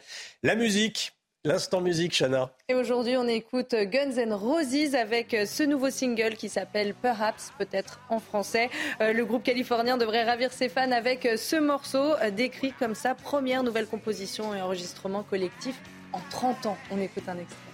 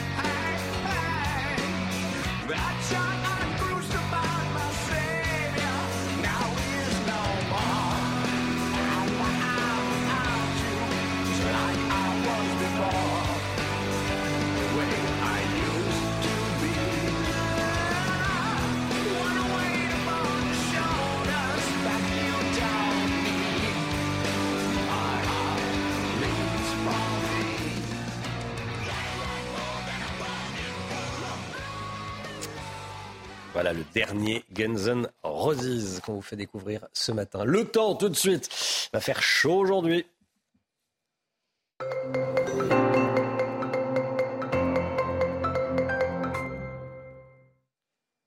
Karine Durand, la météo avec vous. Il va faire chaud quasiment partout en France, mais essentiellement dans le sud et encore plus essentiellement euh, autour de Lyon. Hein. Oui, attention, quatre départements ont été placés, en vigilance rouge niveau maximal. Il s'agit du Rhône, de la Drôme, de l'Ardèche, de la Haute-Loire. De ce côté-là, on pourra atteindre 42, voire peut-être même 43 degrés au cours des deux prochains jours avec des nuits étouffantes, hein, situées entre 24 et 27 degrés. La fin de la canicule, ce n'est pas avant jeudi, ça va être progressif. Euh, pour le sud, c'est un petit peu retardé par rapport à ce qu'on disait. Et puis, il y a également 49 départements en alerte orange pour la canicule également. Regardez les températures records qu'on a relevées justement au cours de la veille, des valeurs qui ont déjà atteint euh, les 42 euh, degrés au cours de la journée euh, d'hier, notamment dans la Drôme, mais pas seulement du côté de l'Ardèche, de la Haute-Loire ou encore de l'Aude, avec un record absolu, tout mois confondu, pour 20 sobres dans la Drôme, justement.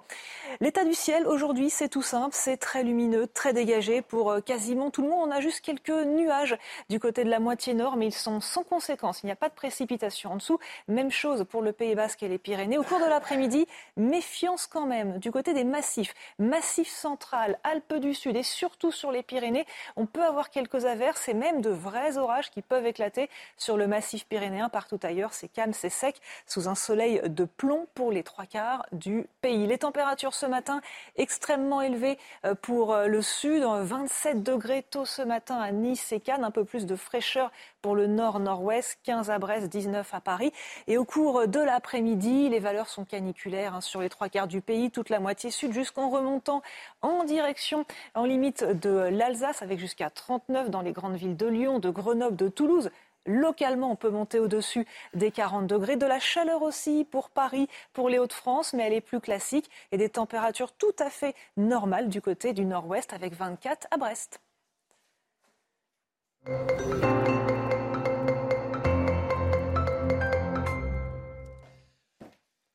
Il est bientôt 7 heures, vous regardez la matinale de CNews. Merci d'être avec nous à la une ce matin. Évidemment, la canicule, tout le monde y pense. La France suffoque aujourd'hui, quatre départements dans le rouge. Le mercure va grimper au-delà des 40 degrés. Karine Durand avec nous. Karine, vous allez nous confirmer que les températures pourraient même aller jusqu'à 43 degrés. Et puis nous serons aux côtés des maraîchers en Saône-et-Loire qui sont bien obligés de s'adapter. Thibaut Marcheteau sera sur place. Les maires écologistes de Strasbourg et de Bordeaux refusent de participer aux universités d'été d'Europe Écologie Les Verts à cause de la présence du rappeur Médine. Accusé d'avoir euh, tenu des propos antisémites, la direction d'Europe Écologie Les Verts refuse d'annuler la venue de ce rappeur controversé. J'irai jeudi à Atlanta pour être arrêté. C'est ce qu'écrit Donald Trump sur les réseaux sociaux.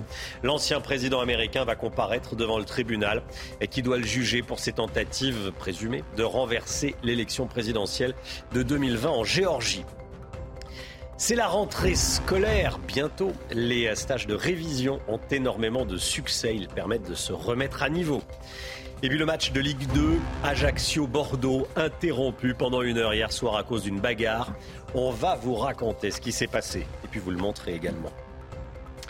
La canicule devrait donc atteindre son pic en France aujourd'hui ou demain, plus probablement quatre départements en vigilance rouge à Lyon, dans le Rhône et autour. La Drôme est concernée également, l'Ardèche et la Haute-Loire. 49 autres départements restent en vigilance orange. C'est rare le rouge, hein, Chana oui, c'est une première, euh, notamment pour le département euh, du Rhône. Après 10 euh, jours à plus de 34 degrés à Lyon, le pire reste à venir. Aujourd'hui, on attend près de 40 degrés dans la capitale des Gaules. Reportage de Thibault Marcheteau et Fabrice Elsner avec le récit de Dounia Tengour.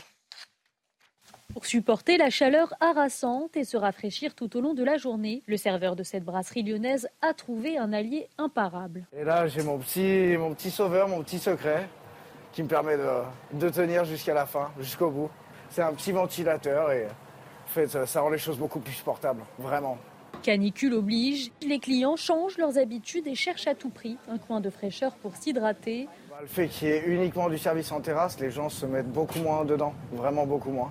Après, ouais, recrudescence des demandes de carafes d'eau, de verres d'eau en terrasse, beaucoup. En cuisine, difficile de tenir pour les employés sous des températures aussi élevées.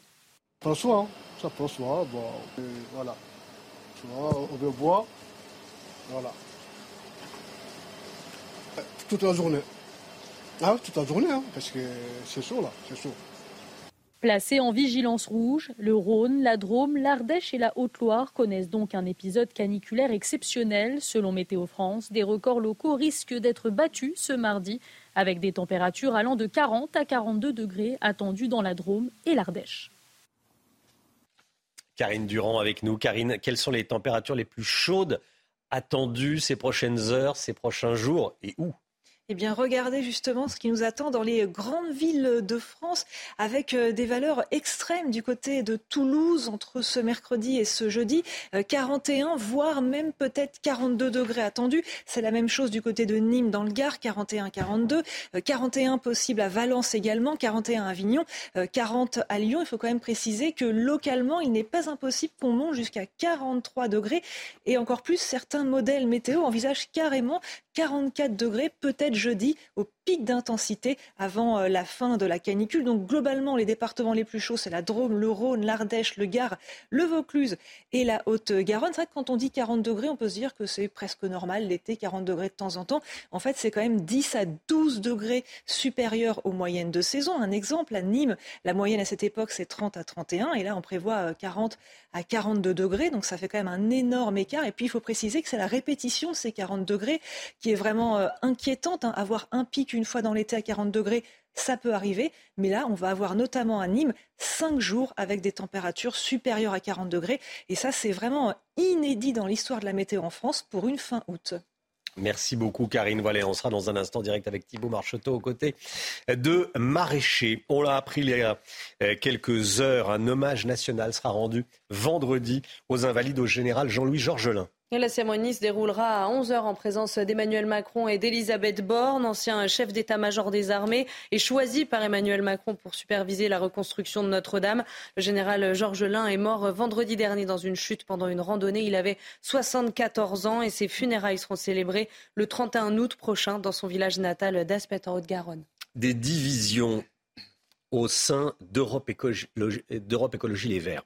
Les maires de Bordeaux et de Strasbourg n'iront pas, refusent de se rendre aux journées d'été de LV prévues cette semaine au Havre. En cause, la venue du rappeur, controversé s'il en est, Médine, accusé d'avoir tenu des propos antisémites. Thomas Bonnet avec nous. Euh, sa présence est en train de fissurer l'union au sein des écologistes.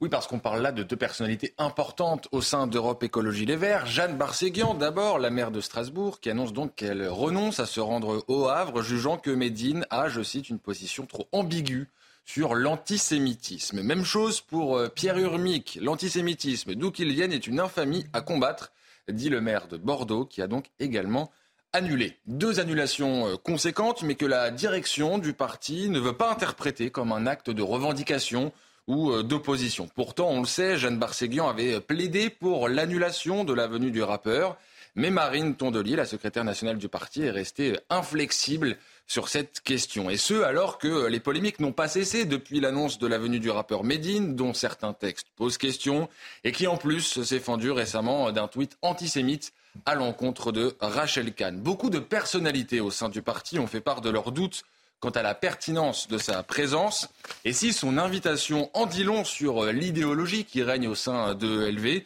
son maintien coûte que coûte en dit tout autant sur la démocratie interne du parti. Thomas Bonnet, merci beaucoup Thomas. Si les grandes vacances battent encore leur plein, rassurez-vous, la rentrée scolaire c'est pas pour demain, euh, mais pour après-demain, il faut s'y préparer. Certains ont déjà la rentrée donc en, tête et les stages de révision, on le vend en poupe, Chana. Hein. oui, ils permettent de réviser et d'anticiper le programme de l'année prochaine. Reportage à Paris avec Amina Tadem, Sacha Robin et Mathilde Couvillard-Flornois. Bah, allez-y, vous pouvez rentrer.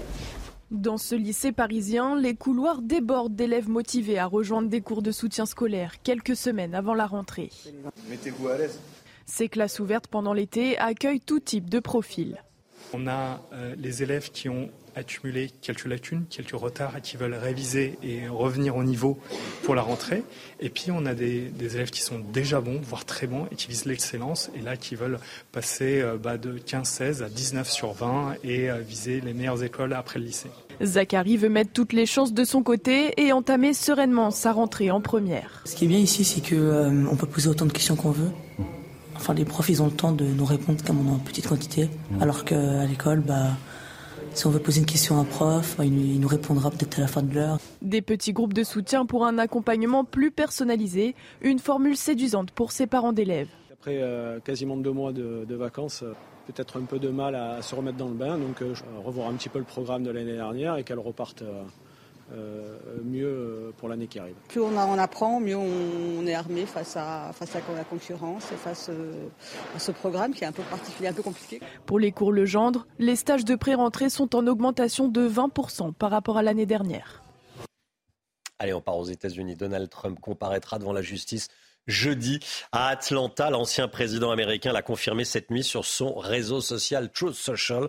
Il sera jugé pour ses tentatives présumées de renverser l'élection présidentielle de 2020 euh, en Géorgie, donc euh, dans l'État du, sud-est des États-Unis, Chana. Hein. Oui, il s'agit du quatrième dossier pénal pour lequel il est inculpé, mais cette fois-ci, il n'ira pas au tribunal, mais à la prison du comté. Toutes les informations, notre correspondante aux États-Unis, Elisabeth Guedel.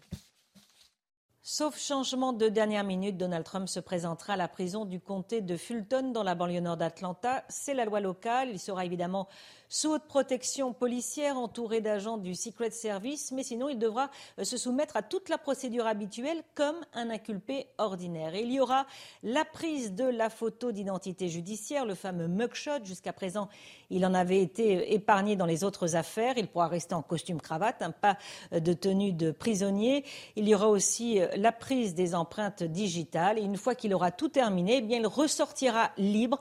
Ses avocats ont réussi à négocier une caution de 200 000 dollars pour lui épargner la détention provisoire, mais il y a des conditions. Notamment, euh, Donald Trump ne peut pas menacer ou intimider des témoins dans cette affaire et les autres inculpés, y compris sur les réseaux sociaux. Et c'est important, hein, Donald Trump a l'habitude d'attaquer en ligne ceux qu'il considère comme ses ennemis, même les juges toutes ces prises de parole, tous ces messages écrits eh seront surveillés de très près et au moindre faux pas, eh bien, ça sera la détention provisoire, retour à la prison. Voilà euh, ce qui attend normalement l'ancien président américain.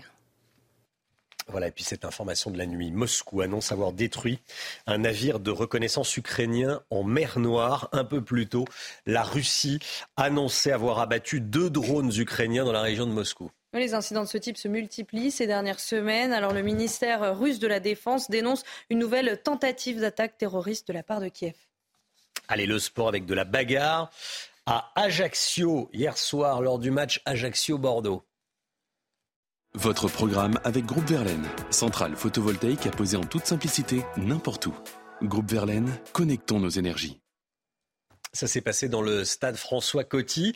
Et donc à Ajaccio, la rencontre de Ligue 2 a tourné court après des affrontements entre supporters dans les tribunes. Elle a été interrompue, cette rencontre, enfin, ce match, pendant une heure, Chana, quand même. Hein. Oui, parce qu'une soixantaine de Girondins qui euh, étaient pourtant interdits de déplacement par les autorités se sont signalés. Ça a entraîné des échauffourées avec euh, des supporters corses. Vous le voyez euh, sur ces images. Toutes les informations, notre correspondante sur place, Christina Loudi. Les affrontements ont éclaté après une dizaine de minutes de jeu en première période au stade François Coty, euh, quand des supporters des Girondins, euh, pourtant interdits de déplacement par les autorités, euh, se sont levés pour chanter à la gloire du club bordelais.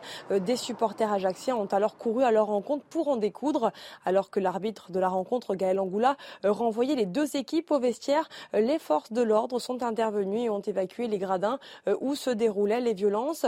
Aussitôt après la fin des incidents, le corps arbitral, le délégué du match et les responsables de la sécurité euh, se sont réunis pour décider de la reprise de la partie après près d'une heure d'interruption et malgré le climat tendu qui régnait à François Coty, une rencontre qui s'est soldée par un match nul.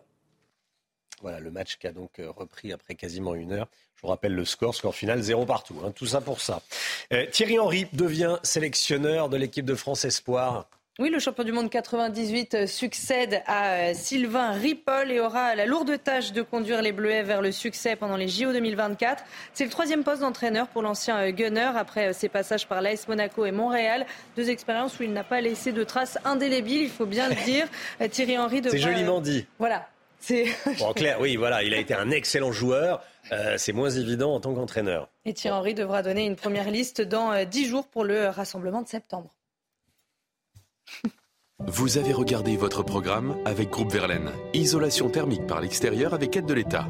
Groupe Verlaine, connectons nos énergies bon courage si vous devez affronter la, chaleur euh, aujourd'hui, notamment si vous travaillez à, l'extérieur ou à l'intérieur, avec euh, dans des environnements très chauds. Tiens, dans un instant, euh, vous entendrez le témoignage d'un propriétaire de pressing qui était en direct avec nous ce matin. Il fait très chaud dans les pressings, notamment. On sera également avec Thibaut Marcheteau en direct avec nous, et puis toutes les prévisions de Karine Durand, bien sûr, qui est avec nous sur ce plateau. Et Thibaut est déjà connecté.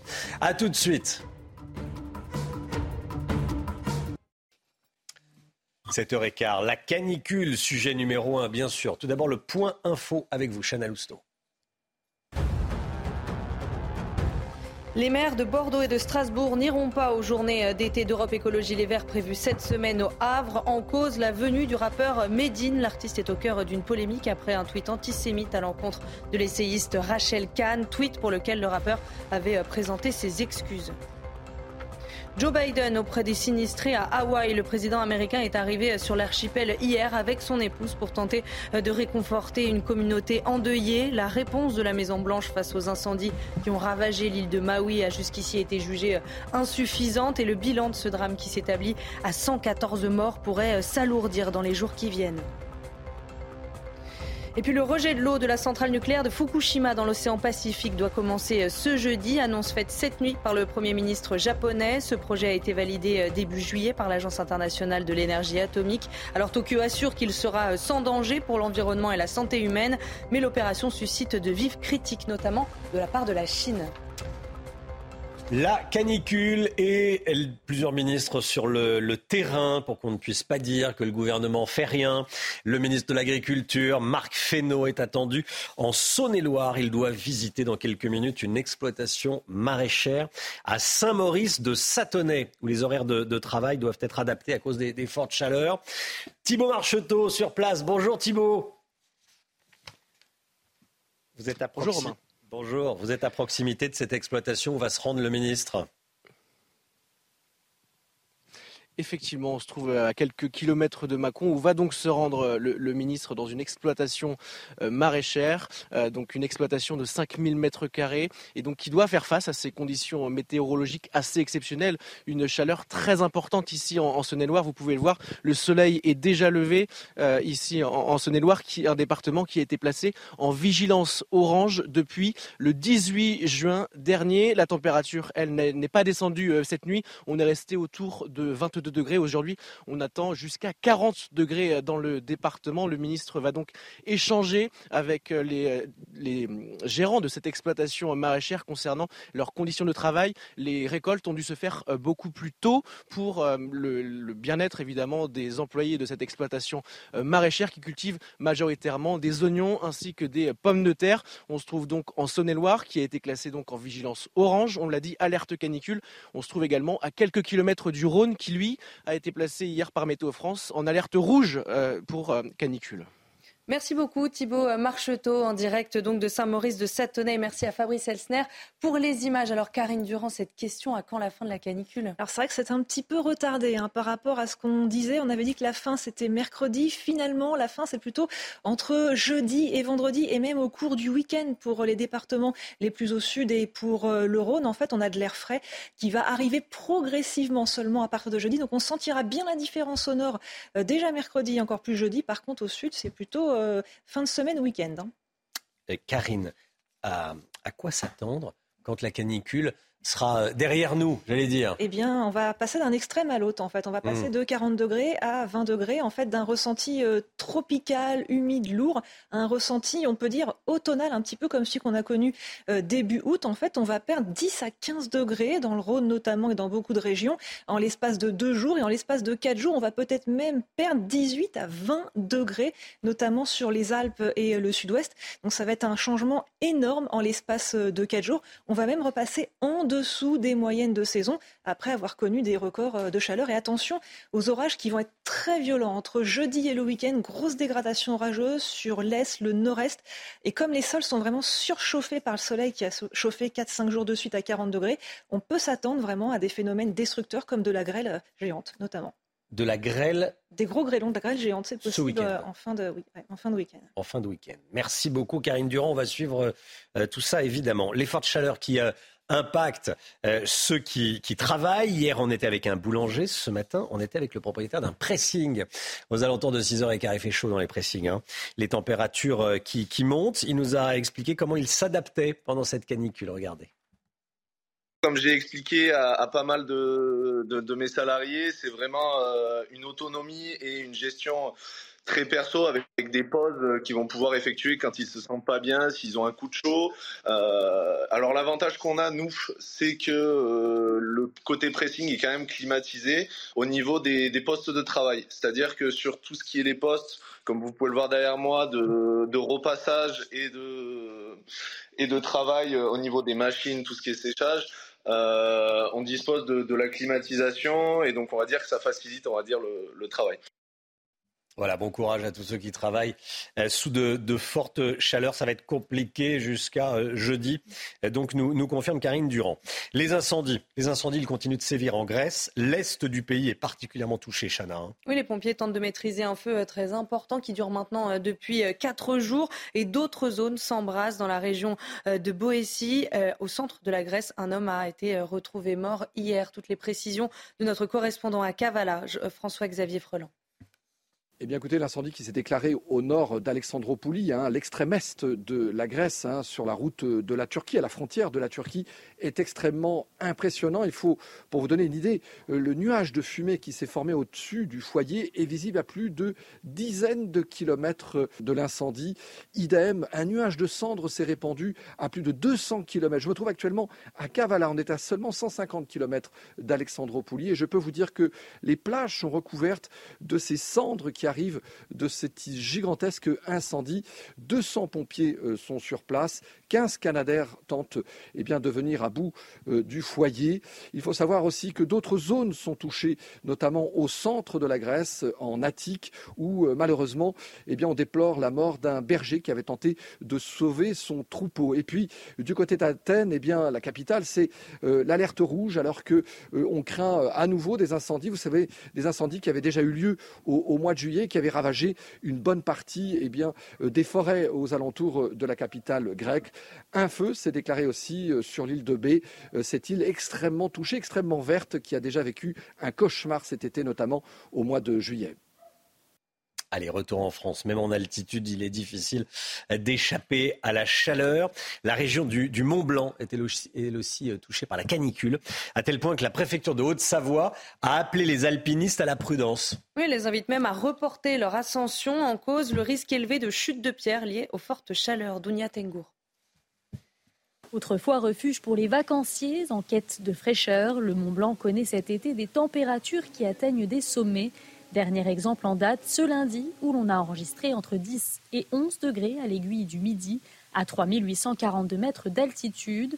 Une surprise pour de nombreux touristes. On s'attendait à plus de froid dans la montagne, c'est sûr. J'ai pas l'impression d'être à 3000 mètres d'altitude. En fait, on se rend compte que euh, on pourrait enlever nos gilets et en effet être euh, sans vêtements euh, chauds. c'est vrai que oui, c'est un peu inquiétant. Malgré la canicule, les visiteurs restent toujours très nombreux à Chamonix, une destination estivale très prisée des vacanciers. On a une très forte fréquentation euh, estivale euh, sur la période des vacances scolaires notamment en montagne qui date euh, voilà d'un certain nombre d'années, c'est pas nouveau. On a beaucoup de monde qui viennent rechercher notamment évidemment en altitude de la fraîcheur. Donc à date non, on ne peut pas dire que nos statistiques sont vraiment en lien entre la canicule et la fréquentation. En cette période de forte chaleur, la préfecture a appelé les alpinistes à la prudence et leur conseille de reporter leur ascension, notamment en raison du risque de chute de pierres liées aux températures élevées. Voilà, record de chaleur, même, euh, même en montagne, hein, Karine Durand. Et oui, ça c'est une énorme cause d'effondrement de glaciers quelques semaines à quelques mois après. Ça va vraiment être une zone à risque. Hein. Restez bien avec nous, il est 7h23. C'est une euh, journée où il va faire très très chaud, ça vous l'avez bien compris. Je suis sûr que vous vous, vous, préparez chez vous. Bien sûr, bon courage si vous reprenez le travail, si vous êtes commerçant, vous rouvrez aujourd'hui. On rouvre souvent le mardi quand on est commerçant. Voilà. restez bien avec nous dans un instant, tout sur la météo avec Karine Durand, les prévisions complètes. A tout de suite.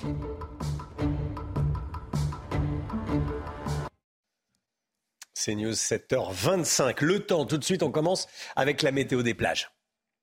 Retrouvez la météo des plages avec Aquatechnique, spécialiste des solutions de filtration de l'eau depuis 1990. aquatechnique.fr la météo des plages avec du soleil et de la chaleur pour tout le monde, sauf pour le nord-ouest où les températures sont plus fraîches. Température de 23 degrés sur terre à Deauville, 20 degrés dans l'eau. Du côté de Quiberon, de la Baule et de Noirmoutier, le soleil est aussi au rendez-vous. Les températures de l'eau sont classiques, 21 degrés pour Noirmoutier, un indice UV de 8, 35 degrés à Royan sous un soleil brûlant, 23 degrés dans l'eau. Attention au risque d'hydrocution en raison de la grande différence de température entre la terre et la mer. 35 également à Palavas, 24 degrés dans l'eau, un indice UV très élevé de niveau 9 et du soleil également sans aucun nuage pour Ajaccio, 31 degrés, 25 dans l'eau, un indice UV de 9. C'était la météo des plages avec Aquatechnique, spécialiste des solutions de filtration de l'eau depuis 1990. aquatechnique.fr Le temps tout de suite, le détail de cette vigilance canicule avec Karine Durand.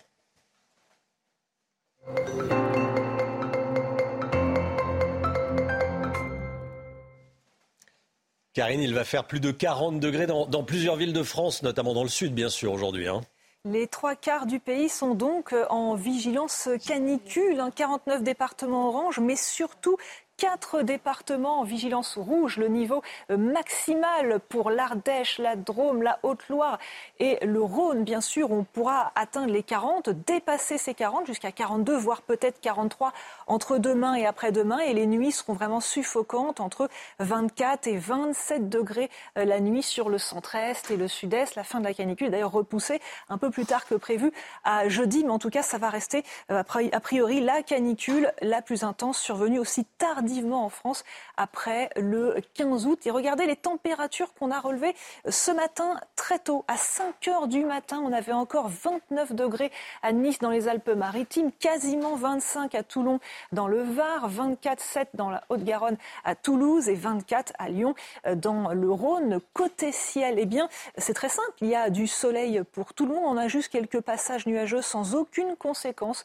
sur la moitié nord. Quelques brumes brouillards qui se dissipent quand même assez rapidement sur euh, les côtes de la Manche. Même chose du côté du sud-ouest, Pyrénées, Pays Basses, partout ailleurs. Le soleil est déjà parfaitement présent, surtout en Corse et en vallée euh, du Rhône. Et au cours de l'après-midi, du soleil, oui, mais attention quand même dans les reliefs. Si vous êtes en randonnée, notamment en montagne, il faut être prudent. Dans les Alpes du Sud, le Massif central ou encore les Pyrénées spécialement, avec un risque d'averse et même parfois de véritables orages sur le relief pyrénéen qui peuvent surprendre en montagne. Toujours quelques nuages sur le nord du pays, mais un temps très calme, très sec et un soleil de plomb sur tout l'arc atlantique, sur la vallée du Rhône, sur la Méditerranée. L'indice UV atteint de ce côté-là 8 à 10, donc pensez à vous protéger. Les température donc très élevée au cours de la matinée, encore 27 degrés à Nice et Cannes, plus de fraîcheur sur le nord-ouest, 15 degrés, température plus respirable à Paris, 19 degrés ce matin et au cours de l'après-midi, c'est caniculaire hein, sur une large moitié sud avec des températures qui vont atteindre les 39 à Lyon, à Grenoble ou encore euh, à Toulouse. Localement, on peut monter bien plus haut, 41, 42 degrés euh, possible, 31 à Paris, c'est plus classique pour la saison. Et puis euh, pour les jours prochains, à nouveau des températures caniculaires jusqu'à jeudi.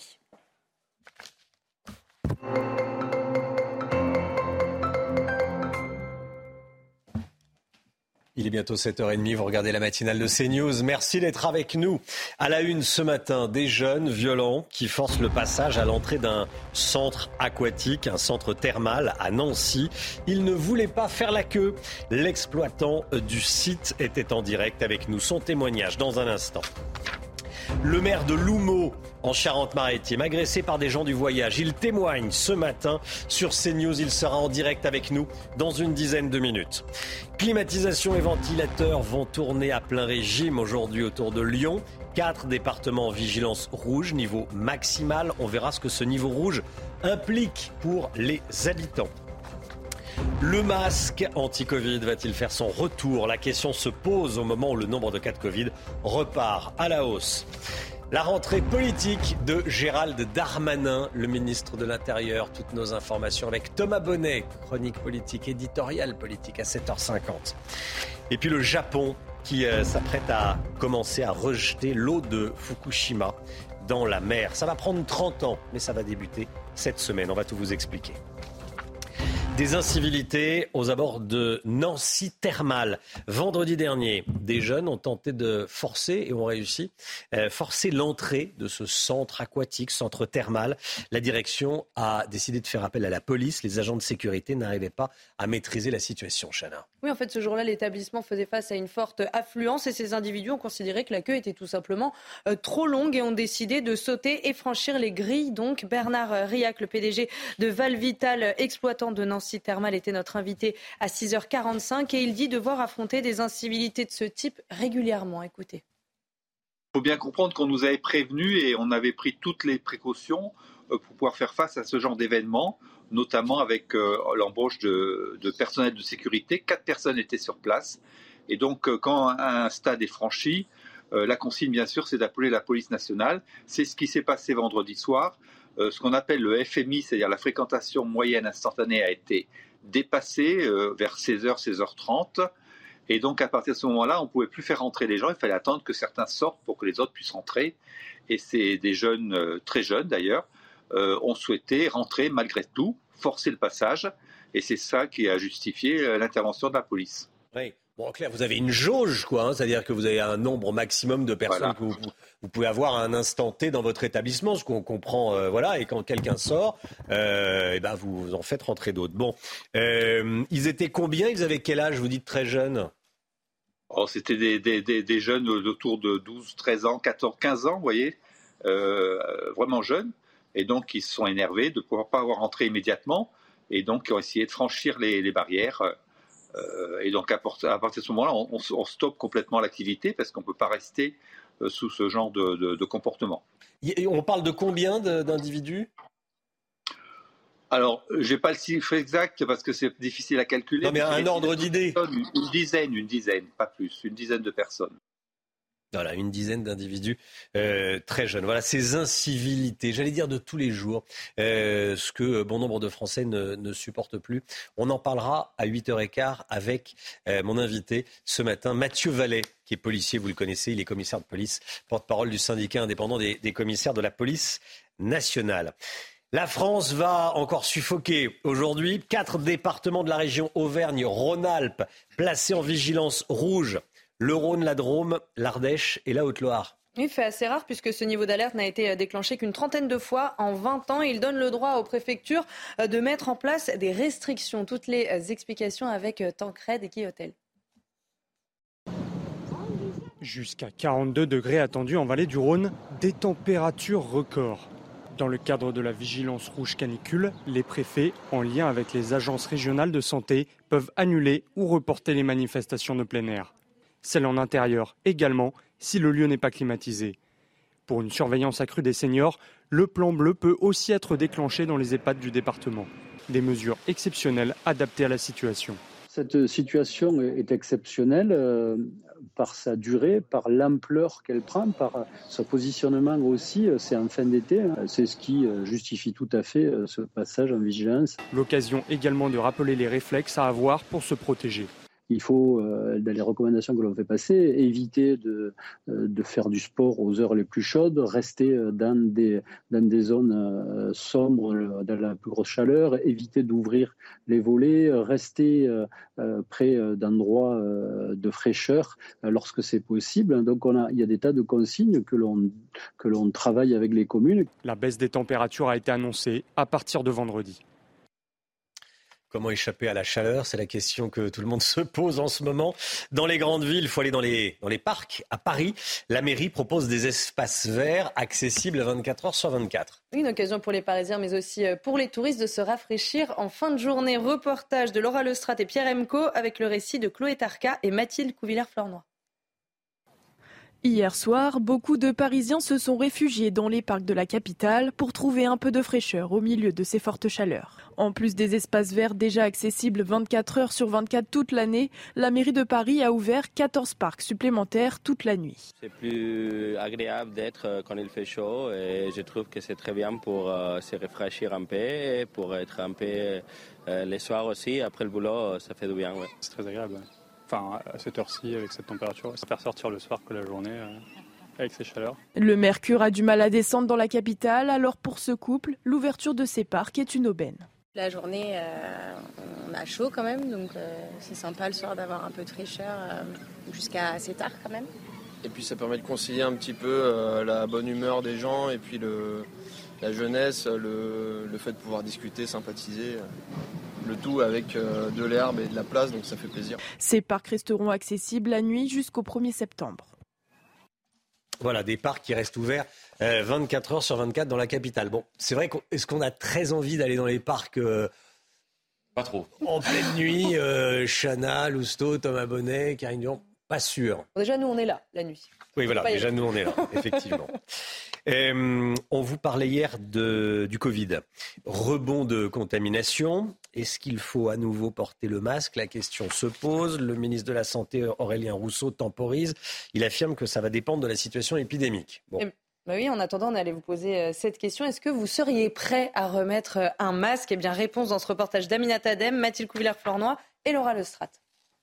Face au rebond épidémique du Covid lié au variant Eris, la question du port du masque en cas de symptômes est remise à l'ordre du jour. Seriez-vous prêt à le remettre en public en cas de suspicion? Les avis sont mitigés. Oui, je serais prête à remettre le masque. Parce que j'ai un environnement autour de moi qui fait que ce sont des personnes fragiles et pour elles, je le ferai. Avec tout ce qui s'est passé, j'ai l'impression qu'on porte le masque ou non, ça ne va pas changer grand-chose finalement. C'est un peu embêtant, mais bon, euh, on préférerait pas l'avoir. Mais s'il faut le mettre, il faut le mettre. Pour ce médecin, pas d'urgence concernant le port du masque, sauf dans certains cas. Je pense qu'il faut dire aux gens de ne pas paniquer. Le virus circule, mais il circule euh, de façon modérée. Les personnes, dès qu'elles sont enrhumées, qu'elles ont un peu de diarrhée, ce serait bien que bon, elles portent le masque, euh, et qu'elles se lavent régulièrement les mains. Puis euh, les personnes fragiles, quand elles sont dans les transports, du genre métro ou bus ou bateau, euh, qui, qui, apporte le masque et qu'elle soit un peu prudente. Pour l'heure, les autorités de santé ne sont pas inquiètes mais restent tout de même vigilantes. Une nouvelle campagne de vaccination doit être lancée à l'automne pour les personnes les plus à risque. Joe Biden auprès des sinistrés à Hawaï. Le président américain est arrivé sur l'archipel hier accompagné de son épouse Jill Biden. Il s'agissait d'aller rencontrer les victimes des, des incendies, d'aller réconforter les habitants, les Hawaïens. Oui, il faut dire que la réponse de la Maison-Blanche face aux incendies euh, qui ont ravagé l'île de Maui a été euh, jusqu'ici jugée comme étant euh, insuffisante et le bilan de ce drame qui s'établit, je le rappelle, à 114 morts devrait, pourrait s'alourdir dans les jours qui viennent. Marine Sabourin. Après 13 jours d'absence, le couple présidentiel américain est enfin arrivé sur le sol hawaïen, attendu par le gouverneur de l'archipel. Joe et Jill Biden ont tenté de mesurer à terre et en hélicoptère l'ampleur de la catastrophe. Pour l'heure, un millier de personnes n'a pas encore été localisé, ce qui pourrait sérieusement alourdir le bilan des décès. Il reste près de 15% des terres à ratisser. Joe Biden a tenté de rassurer tant bien que mal les familles inquiètes de ne pas avoir davantage de nouvelles des personnes disparues. Nous nous concentrons sur la recherche et le sauvetage qui se poursuivent toujours. À l'heure actuelle, plus de 450 experts en recherche et sauvetage travaillent 24 heures sur 24. Le couple a ensuite multiplié les promesses face à une population locale soucieuse du possible rachat de terrain sur l'île par des promoteurs. Nous serons avec vous, tout le pays sera avec vous. Vous savez, nous serons respectueux des terres sacrées et des traditions qui reconstruisent la façon dont les habitants de Maui veulent construire, pas la façon dont les autres veulent construire. Alors que l'archipel pleure aujourd'hui au moins 114 morts, Joe Biden est revenu sur sa propre expérience de deuil, la perte de sa première épouse et de leur bébé dans un accident de la route 50 ans plus tôt. On parle de Fukushima à présent. Écoutez bien, le rejet de l'eau de la centrale nucléaire de, Fukushima va débuter cette semaine au Japon, bien sûr. L'annonce a été faite cette nuit euh, par le Premier ministre japonais. C'est un projet qui a été validé début juillet par l'AIEA, l'Agence internationale à l'énergie atomique. Tokyo assure que c'est un process euh, qui sera sans danger pour l'environnement. Ça va être étalé sur 30 années. 30 années, ça débute cette semaine, ça va durer 30 ans. Alors même si Tokyo essaye euh, de rassurer, c'est une euh, opération qui euh, suscite de vives inquiétudes et des critiques, notamment de la part de la Chine. Toutes les explications de Marine Sabourin. Dès jeudi, l'équivalent de 500 piscines olympiques va être jeté dans l'océan Pacifique par le Japon pendant plusieurs décennies. Demandons à l'opérateur de la centrale nucléaire de Fukushima TEPCO de préparer rapidement le début du déversement océanique sur la base du plan approuvé par l'autorité de régulation nucléaire le déversement étant prévu pour le 24 août, si les conditions météorologiques et maritimes le permettent. Dans ce liquide, un mélange d'eau de pluie, de nappes souterraines et d'injections permettant autrefois le refroidissement des réacteurs de Fukushima, entrés en fusion après le tsunami de mars 2011. Si les autorités assurent que cette opération ne présente aucun danger, les autres traités au préalable contiendront toujours du tritium, substance extrêmement nocive pour la santé. Une décision à laquelle s'oppose fermement l'industrie de la pêche qui craint des conséquences néfastes pour l'image et la qualité des produits, à l'instar de ce poissonnier installé depuis des décennies. Ils disent que ce sera sans danger une fois dilué, mais ils n'ont mené aucune recherche scientifique sur ce qui se passerait en cas de rejet d'une telle quantité d'eau sur 30 ans. Le rejeter ici nuira forcément aux 22 poissons. J'y suis fortement opposé. La Chine a déjà interdit les importations de produits dans 10 départements japonais, dont celui de Fukushima. Une mesure que pourraient suivre bien d'autres pays. 14 ans après sa mort, les poursuites judiciaires contre Michael Jackson reprennent. Une cour d'appel de Californie a décidé de relancer l'affaire engagée en 2013. Deux hommes accusent euh, la star de la pop d'abus euh, sexuels commis euh, à Neverland lorsqu'ils étaient enfants, âgés aujourd'hui de 40 et de 45 ans. Ils avaient pris la parole dans un documentaire, c'était en 2019. Toutes les informations, notre correspondant à Los Angeles, Ramzi Malouki.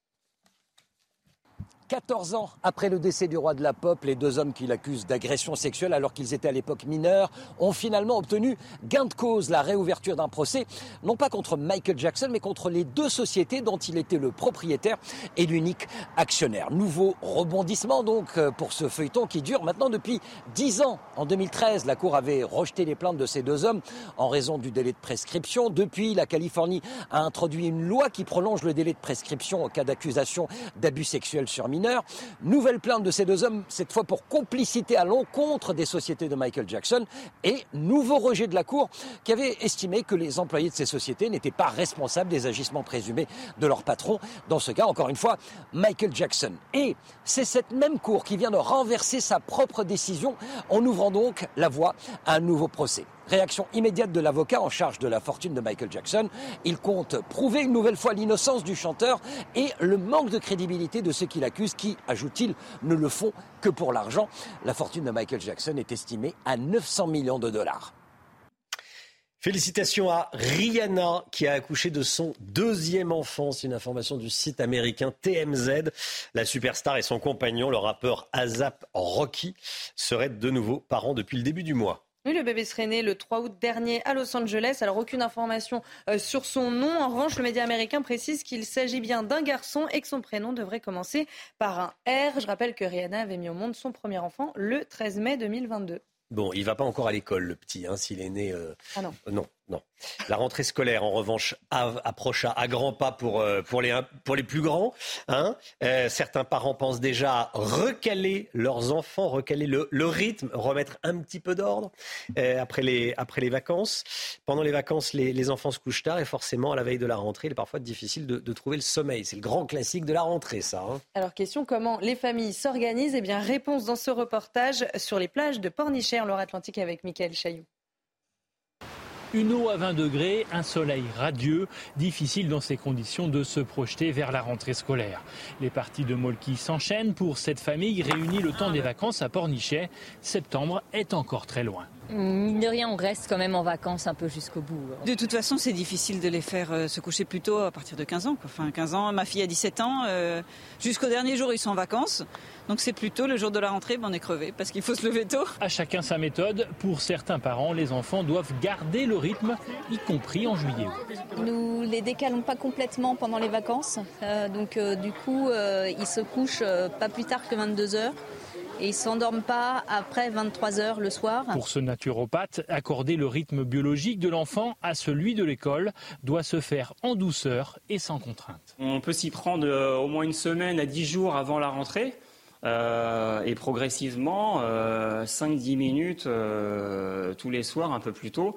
Et ils vont reprendre le rythme sans problème pour, pour se coucher, dans l'idéal, entre 20h30 et 21h30. La mélatonine, naturellement, se déclenche autour de 21h. La mélatonine, c'est l'hormone du sommeil. Sur la côte atlantique, l'été digne de ce nom qui n'est arrivé qu'à la mi-août risque de rendre encore plus amère la rentrée des écoliers en septembre. Restez bien avec nous dans un instant. Un témoignage dans la matinale de CNews. On sera avec Jean-Luc Alguet, le maire de Loumeau, en Charente-Maritime. Il a été agressé par euh, des gens du voyage qui voulaient s'installer sur le terrain de sa, de sa commune. Bonjour, monsieur le maire. Merci beaucoup d'être, euh, avec nous et merci beaucoup d'avoir accepté de témoigner. Ça ne doit pas être simple. Et vous allez nous raconter euh, ce qui vous est arrivé. À tout de suite.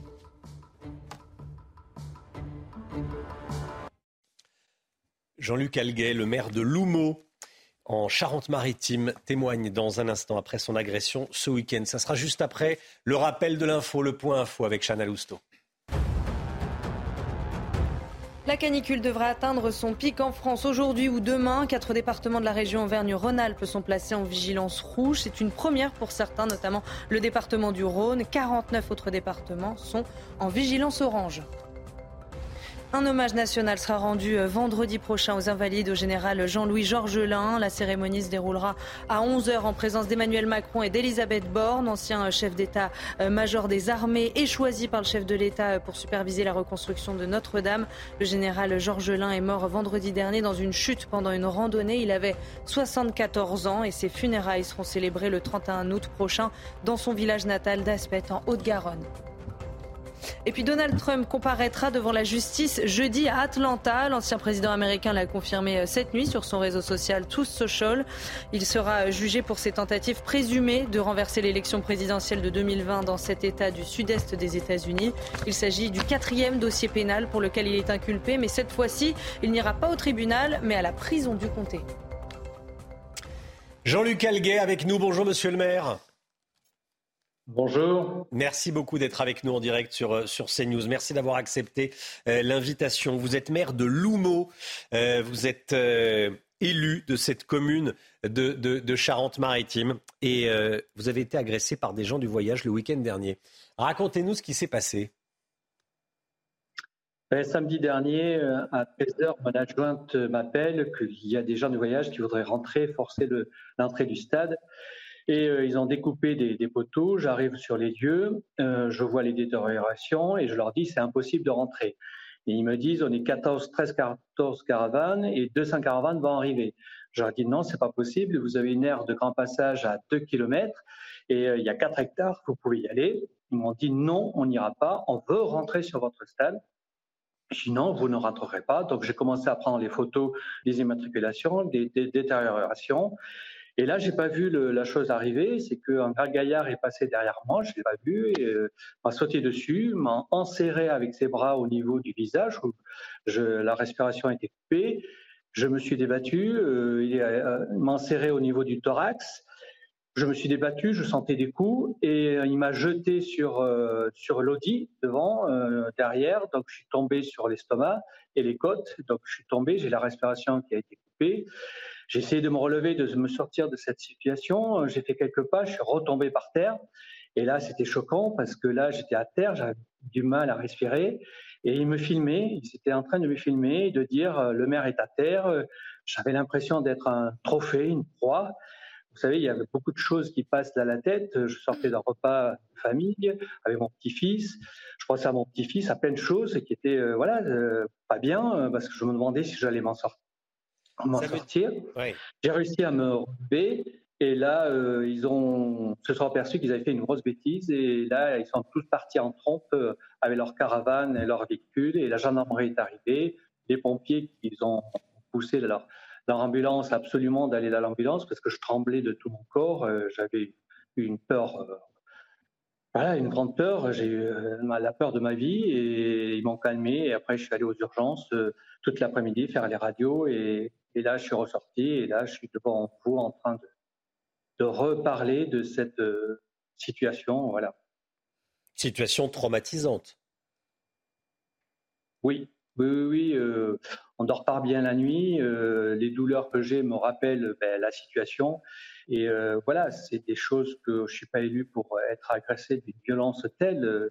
Sachant que sur ce mandat, euh, cette année, au mois de mars, euh, j'ai été menacé de séquestration parce qu'on rachète des terres très euh, sensibles pour les protéger à des agriculteurs et un président du canton de la FNSEA m'a m'a averti que si je continuais, c'était un avertissement que la prochaine fois, il allait me séquestrer. Donc maintenant, j'essaie de- de travailler pour l'intérêt de, la commune. Et là, euh, cette fois, c'est les gens de voyage qui m'agressent d'une violence. Oh, Il y a eu des photos de prise hein, euh, en flagrant délit parce qu'il y avait beaucoup de riverains et tout. Tout le monde a pris peur hein, parce qu'on se demandait, ils me voyaient plus à terre derrière les véhicules. Donc voilà, c'était d'une extrême violence. Voilà, et que même euh, quand j'en reparle, ça va mieux euh, avec plusieurs interviews, mais là aujourd'hui, je vous parle où bon, j'ai moins la gorge nouée, euh, ça passe mieux. Voilà. Vous n'êtes pas élu pour, euh, pour subir ça. Euh, ce que vous nous racontez, c'est terriblement choquant, c'est même scandaleux, je vais vous dire, parce que vous étiez à terre et ces gens-là vous regardaient et personne n'est venu vous tendre la main. Quand on, est, quand on a quelqu'un à terre devant soi, généralement, on lui tend la main. Personne n'a fait ça. Personne, il me filmait au contraire. Et je les entendais dire euh, le, maire est à terre, le maire est à terre. J'avais l'impression qu'ils étaient contents, j'étais leur proie, et voilà, c'est leur trophée. Est-ce que l'idée de la, de la, démission, de dire écoutez, débrouillez-vous, vous, a, vous a traversé l'esprit? Ben, Toute l'après-midi, de samedi après-midi, que j'étais aux urgences, les médecins venaient, infirmières, ils étaient remarquables pour conforter. Euh, ben oui, beaucoup de choses passent à la tête. Hein. Après des menaces de séquestration, maintenant une, agression aussi violente, on a envie de. Je n'ai pas été élu pour ça. Euh, moi, je suis aussi vice-président de la comité d'agglomération de la recherche, au développement économique et de l'innovation. Je m'éclate. Je fais beaucoup de projets avec mes élus, avec des agents, des techniciens et, là, je s'est posé beaucoup de questions parce que la vie est éphémère, hein, elle tient un fil et euh, on n'est pas. Voilà, je me posais la question si je devais continuer. Et après, en parlant avec ma femme, avec euh, voilà, en reprenant mes esprits, euh, j'étais chef d'entreprise, je suis en battant, je laisse pas tomber. Et là, j'ai dit non, je vais pas, je veux pas qu'ils aient raison. je vais continuer à me battre. J'ai relevé la tête et, et j'ai eu d'énormes et des centaines, voire des milliers de soutiens d'administrés, de, d'élus euh, de tous bords euh, au niveau national. Ça fait chaud au cœur et on se dit on n'est pas seul, mais il faut qu'on nous aide. Maintenant, il faut qu'on travaille en sécurité. Parce que euh, quand on se plaint des politiques, de la politique, c'est ça. Hein. C'est-à-dire que vous étiez en famille un samedi et on vous appelle, Monsieur le maire, il y a un problème. Vous êtes disponible 24 heures sur 24. Tout à fait. Vous savez, les communes, les petites communes de moins de 5000 habitants, euh, et encore moins, moi je fais 3040 habitants, eh bien, euh, j'ai comme policier la semaine et le week-end euh, et même la semaine. Hein. L'élu est en première ligne, on connaît nos habitants, on aime ça, on aime les gens quand on est élu, on, est exemplaire, on essaie d'être exemplaire, mais il faut qu'on nous respecte. Il faut qu'on nous respecte. Merci beaucoup, monsieur le maire. Merci d'avoir été en direct avec nous. Merci d'avoir euh, eu le courage de, témoigner. Bon courage à vous. Euh, et voilà, euh, l'immense majorité des Français, évidemment, aux côtés de, à vos côtés, aux côtés de, tous les élus. Voilà, bravo et, merci beaucoup d'avoir accepté de, témoigner. Il est 7h55. L'actualité est dramatique puisqu'on apprend à l'instant, écoutez bien, qu'un enfant de 10 ans, 10 ans a été tué par balle à Nîmes dans une fusillade. Euh, c'est ce que nous annonce l'AFP, l'agence France Presse à l'instant. Un enfant de 10 ans tué par balle à Nîmes dans une fusillade. Restez bien avec nous euh, sur CNews, bien sûr. On va tout vous dire sur ce qui s'est passé. Mathieu Vallet, euh, qui est policier, sera avec nous à 8h15. À tout de suite. C'est News, 7h58. Je vous redonne cette information tombée il y a quelques minutes. Un enfant de 10 ans a été tué par balle à Nîmes dans une fusillade. On sera avec Mathieu Vallet à 8h15 sur ce plateau. Tout d'abord, la météo, le temps. Vigilance rouge euh, pour la, la canicule. Le détail avec Karine Durand.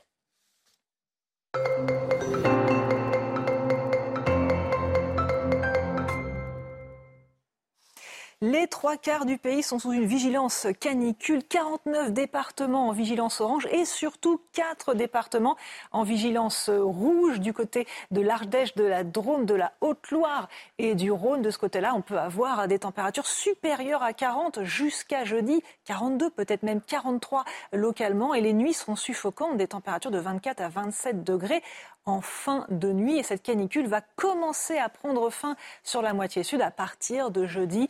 Euh, seulement, grande prudence. Côté ciel, eh bien, il y a du soleil partout pour euh, tout le monde, un soleil euh, brûlant, un indice UV extrêmement élevé, 8 à 10 d'indice UV sur une grande partie du pays, avec quand même un petit risque orageux au cours des prochaines heures sur les reliefs. Prudence si vous êtes en randonnée en montagne ou en camping, il y a des orages possibles sur le massif central, les Alpes du Sud et surtout sur les Pyrénées, de ce côté-là, les orages peuvent être un petit peu plus fréquents, un peu plus euh, violents. Quelques passages nuageux, sans conséquence par contre, sur la moitié nord et partout ailleurs, un ciel euh, dégagé. Les températures sont donc extrêmes au cours de l'après-midi. Elles se situent 10 euh, à 12 degrés au-dessus des moyennes de saison sur la moitié sud, ce qui donne 39 prévus pour Lyon, pour Grenoble ou encore pour Toulouse, mais comme je l'ai dit, un peu plus même localement. 31 Paris, c'est au-dessus des moyennes, mais c'est plus classique pour ce mois d'août. Et puis un peu de fraîcheur relative du côté de Brest, notamment avec 24 degrés. Et pour la journée de demain, un ciel toujours bien dégagé, plein soleil, des températures encore plus élevées. Mercredi devrait être vraiment la journée la plus chaude de la semaine.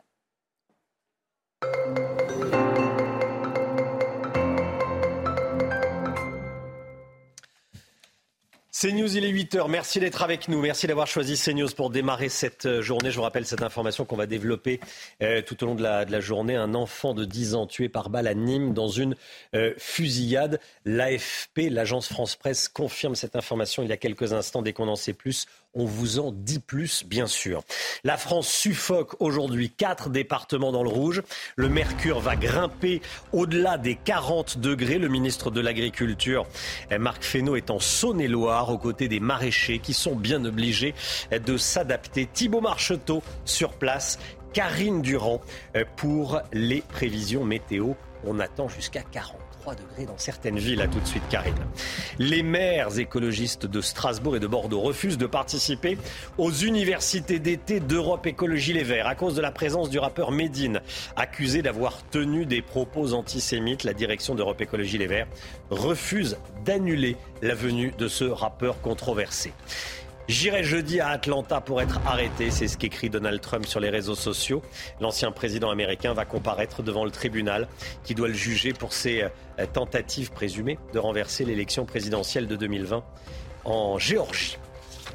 C'est la rentrée, les stages de révision ont énormément de succès. Ils permettent de se remettre à niveau.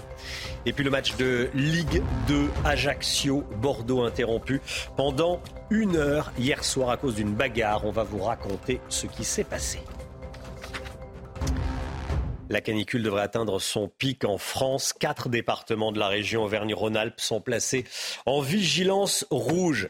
Le Rhône, la Drôme, l'Ardèche et la Haute-Loire. 49 autres départements restent en vigilance orange. Et le ministre de l'Agriculture, Marc Fesneau, est ce matin euh, en Saône-et-Loire. Il visite actuellement une exploitation euh, maraîchère à euh, Saint-Maurice de Satonnet où les horaires de travail vont devoir être adaptés à cause des fortes chaleurs. Alors on rejoint tout de suite Thibault Marcheteau sur place. Bonjour Thibault. Alors quels ont été les échanges entre les maraîchers et le ministre pour le moment Dites-nous? Bonjour Chana, effectivement, le ministre est arrivé depuis maintenant une demi-heure, vous le voyez au fond de cette serre, euh, dans cette exploitation maraîchère de 5000 mètres carrés, une exploitation euh, bio qui cultive essentiellement des pommes de terre mais également des oignons. Et dans leurs échanges avec euh, ces maraîchers, le ministre a évoqué donc toutes les techniques qu'avaient ces maraîchers pour essayer de garder le maximum de frais avec leurs exploitations. Et vous le voyez, on va vous expliquer un petit peu comment ça se passe. Cette, cet exploitant, ce maraîcher nous expliquait que les sols sont recouverts de mais également de bâches pour garder au maximum les racines au frais. Euh, vous le voyez, il y a évidemment les feuilles de ces plantes qui souffrent puisqu'elles sont en contact direct avec la chaleur et avec le soleil. Mais ce paillage et ce, bâchage permet de garder le maximum de frais à l'intérieur de ces serres. Il y a également un arrosage au goutte à goutte pour essayer de, garder cette ressource essentielle qu'est l'eau dans cette activité donc de maraîcher. Mais il y a également certaines serres qui ont été peintes en blanc pour essayer de garder au maximum euh, le frais à l'intérieur. Le maraîcher expliquait que euh, cette technique permettait de conserver jusqu'à 5 degrés à l'intérieur de ces euh, serres pour essayer de garder donc le maximum au frais euh, toutes les cultures de cette exploitation, également les horaires de travail qui ont été modifiés. ce maraîcher expliquait qu'ils commençaient leur journée plus tôt. En début d'après-midi, évidemment, la chaleur était tellement forte qu'ils ne, ne pouvaient pas travailler dehors. Et enfin, les journées terminent plus tard puisque le retour au frais permet de garder une activité. Voilà donc le sens des échanges avec ce ministre de l'Agriculture qui s'est déplacé en Saône-et-Loire, qui est un département qui a été placé en vigilance orange euh, par Météo France. Voilà, on voit le ministre euh, derrière vous, voilà, qui est en train de, euh, de, visiter donc cette, cette, cette exploitation. Là, ce sont des images, je crois, enregistrées, mais peut-être qu'on a les images en direct de voilà, voilà, le ministre qui est en train de se de visiter cette exploitation. Karine Durand, Karine Durand, quelles sont les températures les plus chaudes attendues ces prochains jours? Il y a des valeurs qui sont vraiment euh, extrêmes. Regardez ce qui va se passer dans quelques grandes villes euh, de la moitié sud. Alors globalement, le pic, c'est euh, ce mercredi jusqu'à jeudi. On pourra avoir, notamment à Toulouse, 41 voire 42 degrés possibles au cours de ce mercredi. Même chose à Nîmes, 41 voire 42, 41 prévus à Valence, 41 à Avignon et 40 degrés euh, pour Lyon. Mais très localement, on peut encore monter au-dessus et jusqu'à 43 degrés. Et certains modèles météo de prévision envisagent même qu'on atteigne le seuil des 44 degrés, notamment ce jeudi, juste avant la fin de la canicule. Donc globalement, les départements les plus chauds, c'est la Drôme, le Rhône, l'Ardèche, le Gard, le Vaucluse et la Haute-Garonne. Dans ces départements, la canicule va résister euh, jusqu'à jeudi et ensuite régresser euh, progressivement euh, jusqu'au week-end. En fait, quand on dit 40 degrés, on a l'impression parfois que c'est normal, 40 degrés l'été au sud du pays. Ça peut être normal l'espace d'une journée, d'un pic intense, mais là, ce qui est anormal, entre guillemets, eh bien, c'est la répétition de ces 40 degrés. Un exemple à Nîmes. À Nîmes, déjà, on se situe 10 degrés au-dessus des moyennes de saison. Et cette barre des 40 degrés, on va la franchir sur 5 jours d'affilée. Et ça, c'est vraiment une série inédite pour une fin août depuis le début des relevés météo. Karine Durand. Merci Karim. Karine, euh, un enfant de 10 ans tué par balle dans une fusillade dans le sud euh, de la France. Euh, c'est ce qu'annonce l'AFP ce matin. Ça s'est passé à Nîmes. On vous donne cette information ce matin. Pour l'instant, nous, nous savons pas dans quel contexte euh, cet enfant, ce, bambin, a été tué euh, par balle. Ça s'est passé en tout cas dans une fusillade. Voilà, c'est ce qu'indique une source, une source proche de l'enquête à l'agence France Presse. On va en parler évidemment euh, ce matin et on sera avec le policier Mathieu Vallée à, 8h15. Il sera avec nous sur ce plateau. On l'a appris ces dernières heures. Un hommage national sera rendu vendredi aux Invalides au général Jean-Louis Georgelin, Chana. Hein. La cérémonie se déroulera à 11h en présence d'Emmanuel Macron et d'Elisabeth Borne ancien chef d'état-major des armées, est choisi par Emmanuel Macron pour superviser la reconstruction de Notre-Dame. Le général Georges Lain est mort vendredi dernier dans une chute pendant une randonnée. Il avait 74 ans les maires de Bordeaux et de Strasbourg n'iront pas aux journées d'été d'Europe Écologie Les Verts prévues euh, cette semaine au Havre. Pourquoi? Eh bien parce que euh, la numéro un des Verts, Marine Tondelier, euh, a invité un rappeur euh, qui a tenu des propos antisémites. Ce rappeur s'appelle Médine, rappeur controversé s'il en est. Thomas Bonnet, la présence de ce rappeur est en train de diviser Europe Écologie Les Verts. La numéro un des Verts tient vraiment à inviter ce rappeur. Elle ne veut pas renoncer à l'inviter. Hein. Oui, tout à fait. Elle reste inflexible, euh, Marine Tondelier. Et on parle là de deux personnalités importantes qui ont donc euh, annulé leur participation à ces journées d'été d'Europe Écologie des Verts. Jeanne Barséguian, d'abord. La maire de Strasbourg annonce qu'elle renonce à se rendre au Havre, jugeant que Médine a, je cite, une position trop ambiguë sur l'antisémitisme. Même chose pour euh, Pierre Urmic. L'antisémitisme, dit-il, d'où qu'il vienne, est une infamie à combattre. Voilà pour les propos du maire de Bordeaux, qui a donc aussi annuler euh, sa présence. Deux annulations euh, conséquentes, mais que la direction du parti ne veut pas interpréter comme un acte de revendication ou euh, d'opposition. Pourtant, on le sait, Jeanne Barséguian avait plaidé pour l'annulation de la venue du rappeur, mais Marine Tondelier, la secrétaire nationale du parti, est restée inflexible sur cette question. Et ce, alors que les polémiques n'ont pas cessé depuis l'annonce de la venue du rappeur Medine, dont certains textes posent question et qui en plus s'est fendu récemment d'un tweet antisémite à l'encontre de Rachel Kahn. Beaucoup de personnalités au sein du parti ont fait part de leurs doutes quant à la pertinence de sa présence et si son invitation en dit long sur l'idéologie qui règne au sein de ELV, son maintien coûte que coûte en dit tout autant sur la démocratie interne au sein de ce parti. Thomas Bonnet. Merci beaucoup, euh, Thomas. Si les grandes vacances battent leur plein, certains ont déjà la rentrée en tête. Les stages de révision, et oui, on le vend en poupe pour se remettre à niveau. Ils permettent de réviser et d'anticiper le programme de la nouvelle année. Reportage à Paris, signé Aminata Dem, Sacha Robin et Mathilde Couvillard-Flornois. Bah, allez-y, vous pouvez rentrer. Dans ce lycée parisien, les couloirs débordent d'élèves motivés à rejoindre des cours de soutien scolaire quelques semaines avant la rentrée. Mettez-vous à l'aise. Ces classes ouvertes pendant l'été accueillent tout type de profils. On a euh, les élèves qui ont accumuler quelques lacunes, quelques retards et qui veulent réviser et revenir au niveau pour la rentrée. Et puis on a des, élèves qui sont déjà bons, voire très bons, et qui visent l'excellence, et là qui veulent passer euh, bah, de 15-16 à 19 sur 20 et euh, viser les meilleures écoles après le lycée. Zachary veut mettre toutes les chances de son côté et entamer sereinement sa rentrée en première. Ce qui est bien ici, c'est qu'on euh, peut poser autant de questions qu'on veut. Enfin, les profs, ils ont le temps de nous répondre comme en petite quantité, alors qu'à l'école, bah, Si on veut poser une question à un prof, il nous répondra peut-être à la fin de l'heure. Des petits groupes de soutien pour un accompagnement plus personnalisé, une formule séduisante pour ses parents d'élèves. Après euh, quasiment deux mois de, vacances, euh, peut-être un peu de mal à, se remettre dans le bain, donc euh, revoir un petit peu le programme de l'année dernière et qu'elle reparte euh, mieux euh, pour l'année qui arrive. Plus on, apprend, mieux on, est armé face à, face à la concurrence et face euh, à ce programme qui est un peu particulier, un peu compliqué. Pour les cours Legendre, les stages de pré-rentrée sont en augmentation de 20% par rapport à l'année dernière. Donald Trump comparaîtra devant la justice jeudi à Atlanta. L'ancien président américain l'a confirmé cette nuit sur son réseau social Truth Social. Il sera jugé pour ses tentatives présumées de renverser l'élection présidentielle de 2020 dans cet État. Euh, il s'agit du quatrième dossier pénal pour lequel il est inculpé, mais cette fois-ci, il n'ira pas au tribunal, mais à la prison du comté. Toutes les informations de notre correspondante aux États-Unis, Elisabeth Guedel. Sauf changement de dernière minute, Donald Trump se présentera à la prison du comté de Fulton dans la banlieue nord d'Atlanta. C'est la loi locale. Il sera évidemment sous haute protection policière, entouré d'agents du Secret Service, mais sinon il devra euh, se soumettre à toute la procédure habituelle comme un inculpé ordinaire. Il y aura la prise de la photo d'identité judiciaire, le fameux mugshot. Jusqu'à présent, il en avait été euh, épargné dans les autres affaires. Il pourra rester en costume cravate, un pas euh, de tenue de prisonnier. Il y aura aussi la prise des empreintes digitales. Et une fois qu'il aura tout terminé, eh bien, il ressortira libre.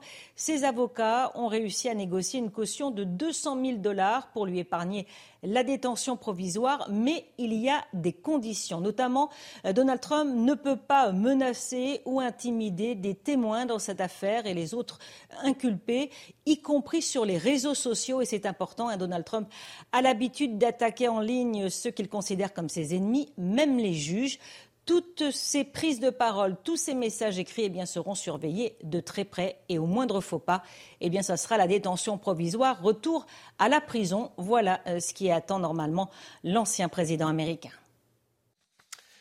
C'est News, il est 8h11. Je vous rappelle cette information euh, qu'on vous donne depuis une, une, vingtaine de minutes. Un enfant de 10 ans est mort lundi soir, victime d'une fusillade à Nîmes, à Pissevin exactement. Euh, c'est un quartier populaire gangréné par les trafics de stupéfiants. Le garçon se trouvait à l'arrière d'une voiture euh, qui a été prise pour cible. Euh, il circulait dans ce quartier aux alentours de 23h30, ce véhicule. Touché par balle, le petit garçon de 10 ans est décédé après son, évacuation vers le CHU de Nîmes. Le conducteur de la voiture, son oncle, a été blessé. Un autre enfant se trouvant à l'arrière est sain et sauf. Une fusillade, un garçon, un gamin de 10 ans euh, qui est mort dans, euh, dans un quartier dangereux de, de Nîmes. On va en parler dans un instant avec Mathieu Vallet qui est avec nous. À tout de suite.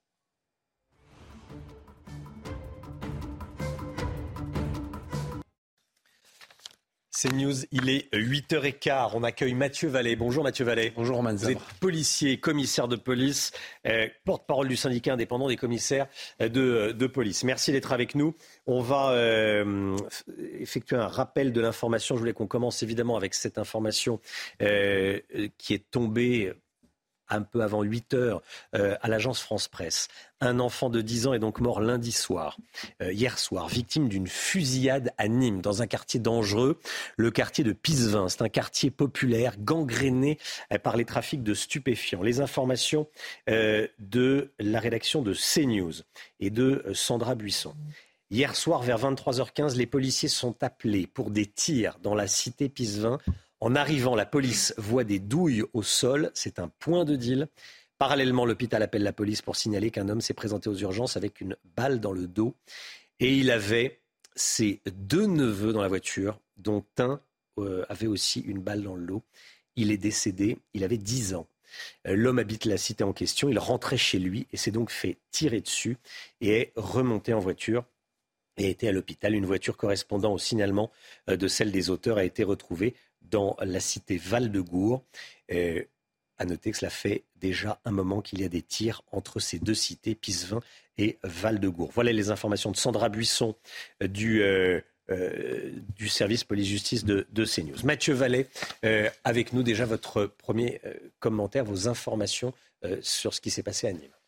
D'abord, euh, ça fait froid dans le dos. Un enfant de 10 ans ne devrait jamais mourir dans ces terribles conditions, avec de ce qu'on sait pour l'instant, euh, une balle qu'il aurait reçue et qui aurait provoqué le décès. Dans ce quartier Pisevin, les policiers sont mobilisés, vous l'avez dit vous-même, ce week-end au quartier Val-de-Gour, qui est un quartier rival de Pisevin à Nîmes. Il y a eu également deux mineurs blessés, il y a eu deux interpellations d'individus d'une vingtaine d'années qui avaient quitté un véhicule volé et dont la réactivité et l'implication des policiers ont permis d'interpeller les auteurs présumés et il y a une enquête judiciaire en cours.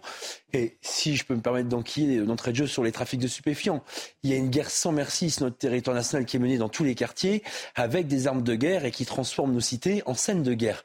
Vous avez dans les quartiers nord de Marseille, par exemple, on y reviendra sûrement, des équipes qui font froid dans le dos. On a aujourd'hui une ubérisation des règlements de compte de notre pays, c'est-à-dire qu'on a des individus très jeunes, parfois très peu connus ou pas connus les services de police, qui vont assassiner, exécuter des contrats et accomplir des objectifs comme ils vont acheter une baguette de pain en boulangerie. C'est ça la réalité aujourd'hui. Et on constate, c'est très peu dit, mais les personnes et les policiers et les effectifs de la police judiciaire me le disent, qu'aujourd'hui on a les femmes, les filles, des jeunes filles qui jouent un rôle de plus en plus important dans les repérages, dans la conservation et le gardiennat, si j'ose dire, des armes, dans le go qu'ils peuvent donner pour exécuter les contrats, dans la logistique et le suivi des auteurs de règlements de compte. Là, c'est quelque chose qu'on constate aussi sur le terrain. Donc on a des équipes très jeunes, très mobiles, qui font ça pour l'appât du gain, pour se filmer parfois et qui exécutent des contrats. Vous avez à Marseille depuis le début d'année la brigade de recherche d'intervention, la BRI et la brigade criminelle, qui ont fait cinq équipes de tueurs en série. Ils ont encore fait, pas plus tard que ce week-end, une équipe supplémentaire de six individus qui, le 15 août, avaient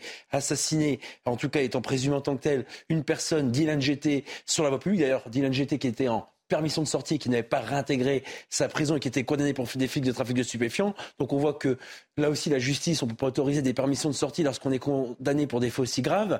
Et derrière, on a la BRI et la crime qui ont fait cette affaire importante. Et j'en termine là. Oui. L'arme de guerre pour la police nationale pour lutter contre ces trafics aujourd'hui, c'est la police judiciaire. Les brigades criminelles, l'office anti-stupéfiant et les BRI. Pourquoi? Parce qu'il faut taper au cœur des trafics, au cœur des réseaux, au cœur des mafias, au cœur des gangs, ces personnes qui se transforment nos rues en véritables euh, à couler dans les halls d'immeubles et dans la jeunesse qui est en train de mourir dans ces quartiers pour de l'argent sale, pour des trafics de stupéfiants. Il y a ce qui s'est passé à Nîmes. Euh, ce qui s'est passé à Nîmes, c'est la mort d'un enfant de 10 ans. Euh, quand on veut pacifier aujourd'hui un, quartier comme ce quartier de Pisevin à, Nîmes, quartier gangréné par le trafic de, drogue. Qu'est-ce que ça veut dire un quartier gangréné par un trafic de drogue? Ça veut dire que ce sont des trafiquants de drogue qui font la loi, pour, être clair.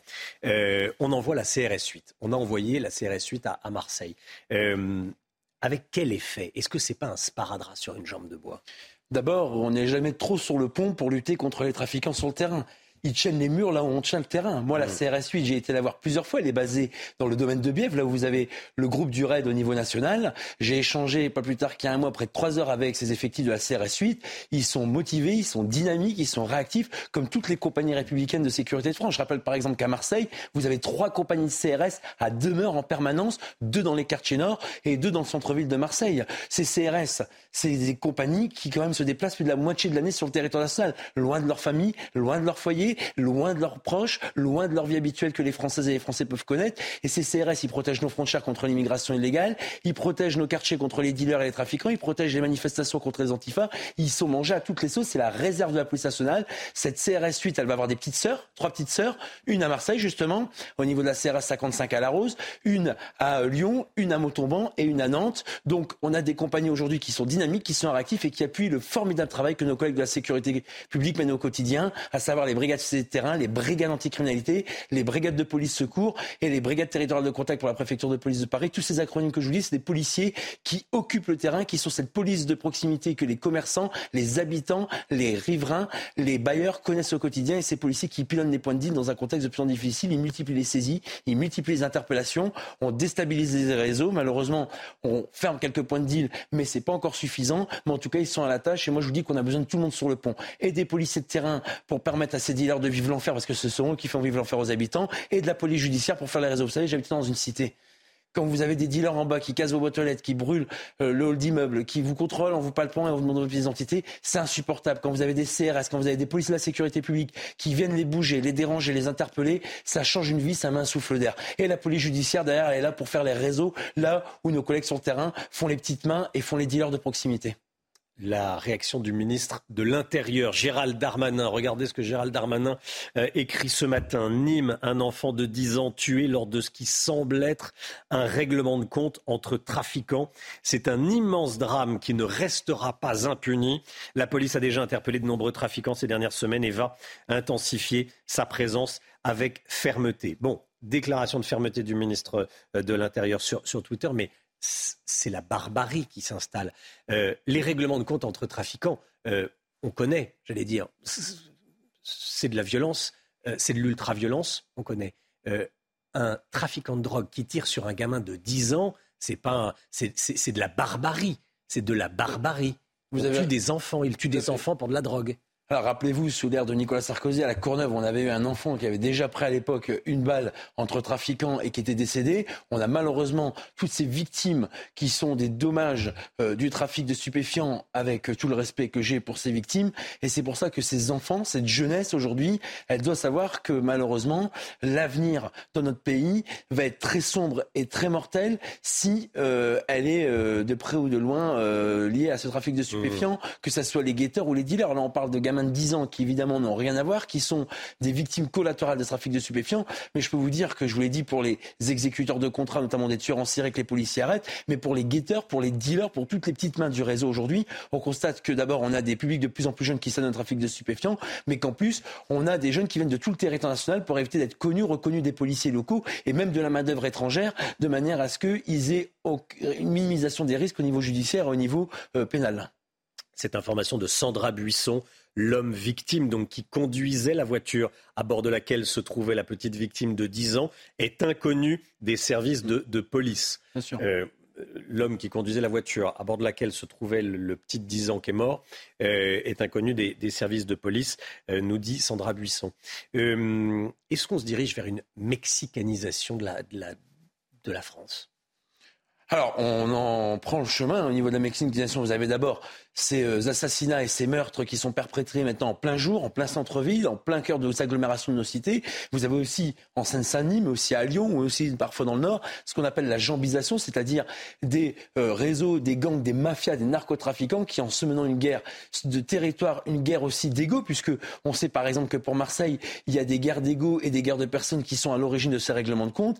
on a fait facilement aujourd'hui des, des mouvements d'intimidation qui sont faits en tirant dans les gens, mais aussi ces meurtres et ces assassinats. Mais la seule arme de guerre, je vous l'ai dit, de la police et de la gendarmerie, aujourd'hui, c'est l'outil de la police judiciaire. C'est des enquêteurs chevronnés, expérimentés, aguerris, qui ont les techniques, qui ont les moyens, qui ont le temps d'identifier les petites mains jusqu'au grand réseau, de faire des surveillances, des filatures, des écoutes téléphoniques, toutes les techniques que les policiers disposent aujourd'hui par la législation et le législateur pour pouvoir faire tomber les réseaux. Les policiers de terrain font tomber les petites mains et ceux au quotidien qui pourrissent en réalité l'enfer de ses habitants et la police judiciaire fait les grosses têtes, les gros bonnets, les gros réseaux, par exemple les GOFAS qui viennent par exemple de l'Espagne pour le sud de la France ou même du nord de la France par la Belgique ou les Pays-Bas et même aujourd'hui la douane qui fait un travail exceptionnel au port du Havre mais aussi dans toutes les entrées maritimes en Méditerranée par exemple à Marseille pour épauler leurs camarades de la police et de la gendarmerie.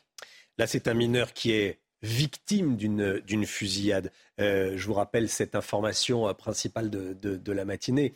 Euh, un enfant de 10 ans tué à Nîmes dans une fusillade probable, euh, règlement de compte entre trafiquants de drogue dans une cité, la cité Pisevin, à, à Nîmes. Je dis probable parce que je reprends les mots du, du, ministre de, de, de, de l'Intérieur. Euh, des mineurs qui sont euh, donc victimes, on l'a vu, là, à 10 ans, c'est un, un, un, tout petit, et des mineurs qui sont aussi, Mathieu Vallet, embauchés, entre guillemets, par des trafiquants de drogue. on le voit de plus en plus. Mais aujourd'hui, il faut que certains magistrats... J'entends mineurs, jeunes mineurs, enfin moins de 15 ans. Aujourd'hui, euh, Romain Desabres, on a un sérieux problème avec la délinquance des mineurs. Au-delà, évidemment, euh, de la comparaison qu'on ne fait pas par rapport à l'affaire de Nîmes qui n'a rien à voir, mais sur la délinquance des mineurs, on a un gros sujet on a des juges pour enfants qui doivent sortir de l'idéologie du béni oui-oui en traitant euh, les délinquants mineurs que les policiers et les gendarmes leur présentent dans des enquêtes qui sont bien ficelées. Tenez-vous bien, ça fait froid dans le dos. Je ne vais pas vous parler de faits d'il y a deux ou trois mois, je vous parle des trois dernières semaines. On a eu à Marseille deux adolescents de 15 et 18 ans qui ont été mis en examen et écroués pour avoir égorgé une victime de 70 ans. À Grigny, ça fait la une de l'actualité, on a eu deux auteurs présumés de 17 et 20 ans qui ont littéralement lynché et fracassé une victime pour voler des deux roues et à qui on rattache plusieurs faits similaires sur la même commune, le Carrefour le carrefour du Cornier, vous savez, les policiers le connaissent bien, puisqu'on a Vincent Edgeni qui avait été brûlé vif en octobre 2016 sur ce carrefour par des criminels. À Los Angeles, dans le Pas-de-Calais, chez moi, pardon d'être chauviniste, vous avez un mineur de 16 ans qui a égorgé une victime de 25 ans parce qu'elle lui avait refusé l'entrée avec ses camarades. Ensuite, à Garches, vous avez eu hier un garçon de 12 ans qui déclare avoir été frappé, mis à nu, filmé sur Snapchat par des individus qui sont très jeunes. À Cherbourg, pour terminer, pardon de la longue euh, liste qui malheureusement est le quotidien, non pas de faits divers, mais de faits d'insécurité qui deviennent des faits de société. On a un mis en cause de 18 ans qui avait été déjà concerné par une viol sur mineur et qui est mis en cause et aujourd'hui incarcéré pour un viol accompagné d'actes de torture et de barbarie. On voit bien qu'aujourd'hui, il y a un gros sujet sur la délinquance des mineurs. Le mineur de 2023, c'est plus mineur de 1945. Et force est de constater que toutes les réformes de l'ordonnance des mineurs depuis 1945, euh, qui sont nombre d'une quarantaine, ont été un échec. Pourquoi? Parce qu'on a des mineurs de plus en plus jeunes, de plus en plus violents, de plus en plus débridés et pour qui tuer quelqu'un ne correspond plus à grand-chose et banalisé. Et aujourd'hui, faut être clair, la majorité pénale, elle a 18 ans. Dans quelques temps, en 2024, on aura la possibilité de passer le permis à 17 ans. Donc je pense qu'il faut réfléchir à une réévaluation par le bas de la majorité pénale, peut-être à 16 ans. Ensuite, vous avez effectivement des établissements pénitentiaires pour mineurs qu'il faut augmenter et créer de manière à ce qu'on enferme ces mineurs. Moi, je vous dis que j'ai un ami qui travaille dans l'association Red Aventure qui a été faire un établissement pénitentiaire pour mineurs. Je peux vous dire que là-bas, les jeunes qui sont incarcérés sont très assurés, sont très fiers et sont très confiants malgré les faits criminels parfois qui leur sont reprochés. Et enfin, vous avez des peines fermes qui doivent être délivrées à l'endroit de ces mineurs parce que quand on est barbare et qu'on est aussi violent à 16 ans qu'à 25 ans, on doit être jugé de la même manière. Est-ce que vous, ce que vous voyez arriver, est-ce que vous pensez que euh, les, les, politiques, les autorités euh, comprennent l'importance de la situation, ont, compris l'importance de, de, ce qui était en train de se passer en, en France? Vous êtes un policier, il y a, il y a beaucoup, de, beaucoup d'informations qui vous remontent, il y a, il y a d'autres syndicats, mais je pense qu'il y a une espèce, une espèce de, de consensus des policiers pour euh, dire que la situation devient de plus en plus difficile, euh, compliquée. Est-ce que vous faites confiance aux autorités pour régler ce problème? Est-ce que vous pensez que ces autorités sont aveugles ou, euh, ou réalistes? En tout cas, le rôle des syndicats, d'abord mon syndicat des commissaires, c'est de faire des propositions, alerter. On a bien constaté Écoutez, Romain est-ce qu'on peut parler de concret? Vous savez que j'aimais bien parler de concret. On prend les émeutes, si je peux me permettre. Les émeutes, ça fait un mois et demi. Vous avez vu le paradoxe dans lequel notre institution policière est? Il y a un mois et demi, on se voyait sur ce plateau. Je quittais les scènes d'émeutes du Val-de-Marne, je suis engagé en bac de nuit départementale du Val-de-Marne, et j'étais sur votre plateau pour vous dire qu'on va venir vers l'apocalypse des scènes d'insurrection. On avait réussi finalement en un mois et demi à nous faire croire que le problème de notre pays, c'était plus les émeutiers, c'était les policiers. Le procès des émeutiers, c'était devenu le procès des policiers. Vous avez des femmes et des hommes qui ont tout donné, qui ont tout sacrifié, qui ont mis en avant leur vie, leur temps, leur disponibilité, leur intégrité physique. Je rappelle qu'on a 900 policiers, gendarmes et pompiers qui ont été blessés durant trois jours, pas durant trois semaines comme en 2005. Et après, qu'est-ce qu'on a eu comme remerciement? Le procès de notre institution. Eh bien, vous voyez, cruelle, cruelle actualité que de montrer qu'en fait, le problème de notre pays, c'est pas la police, mais c'est les délinquants.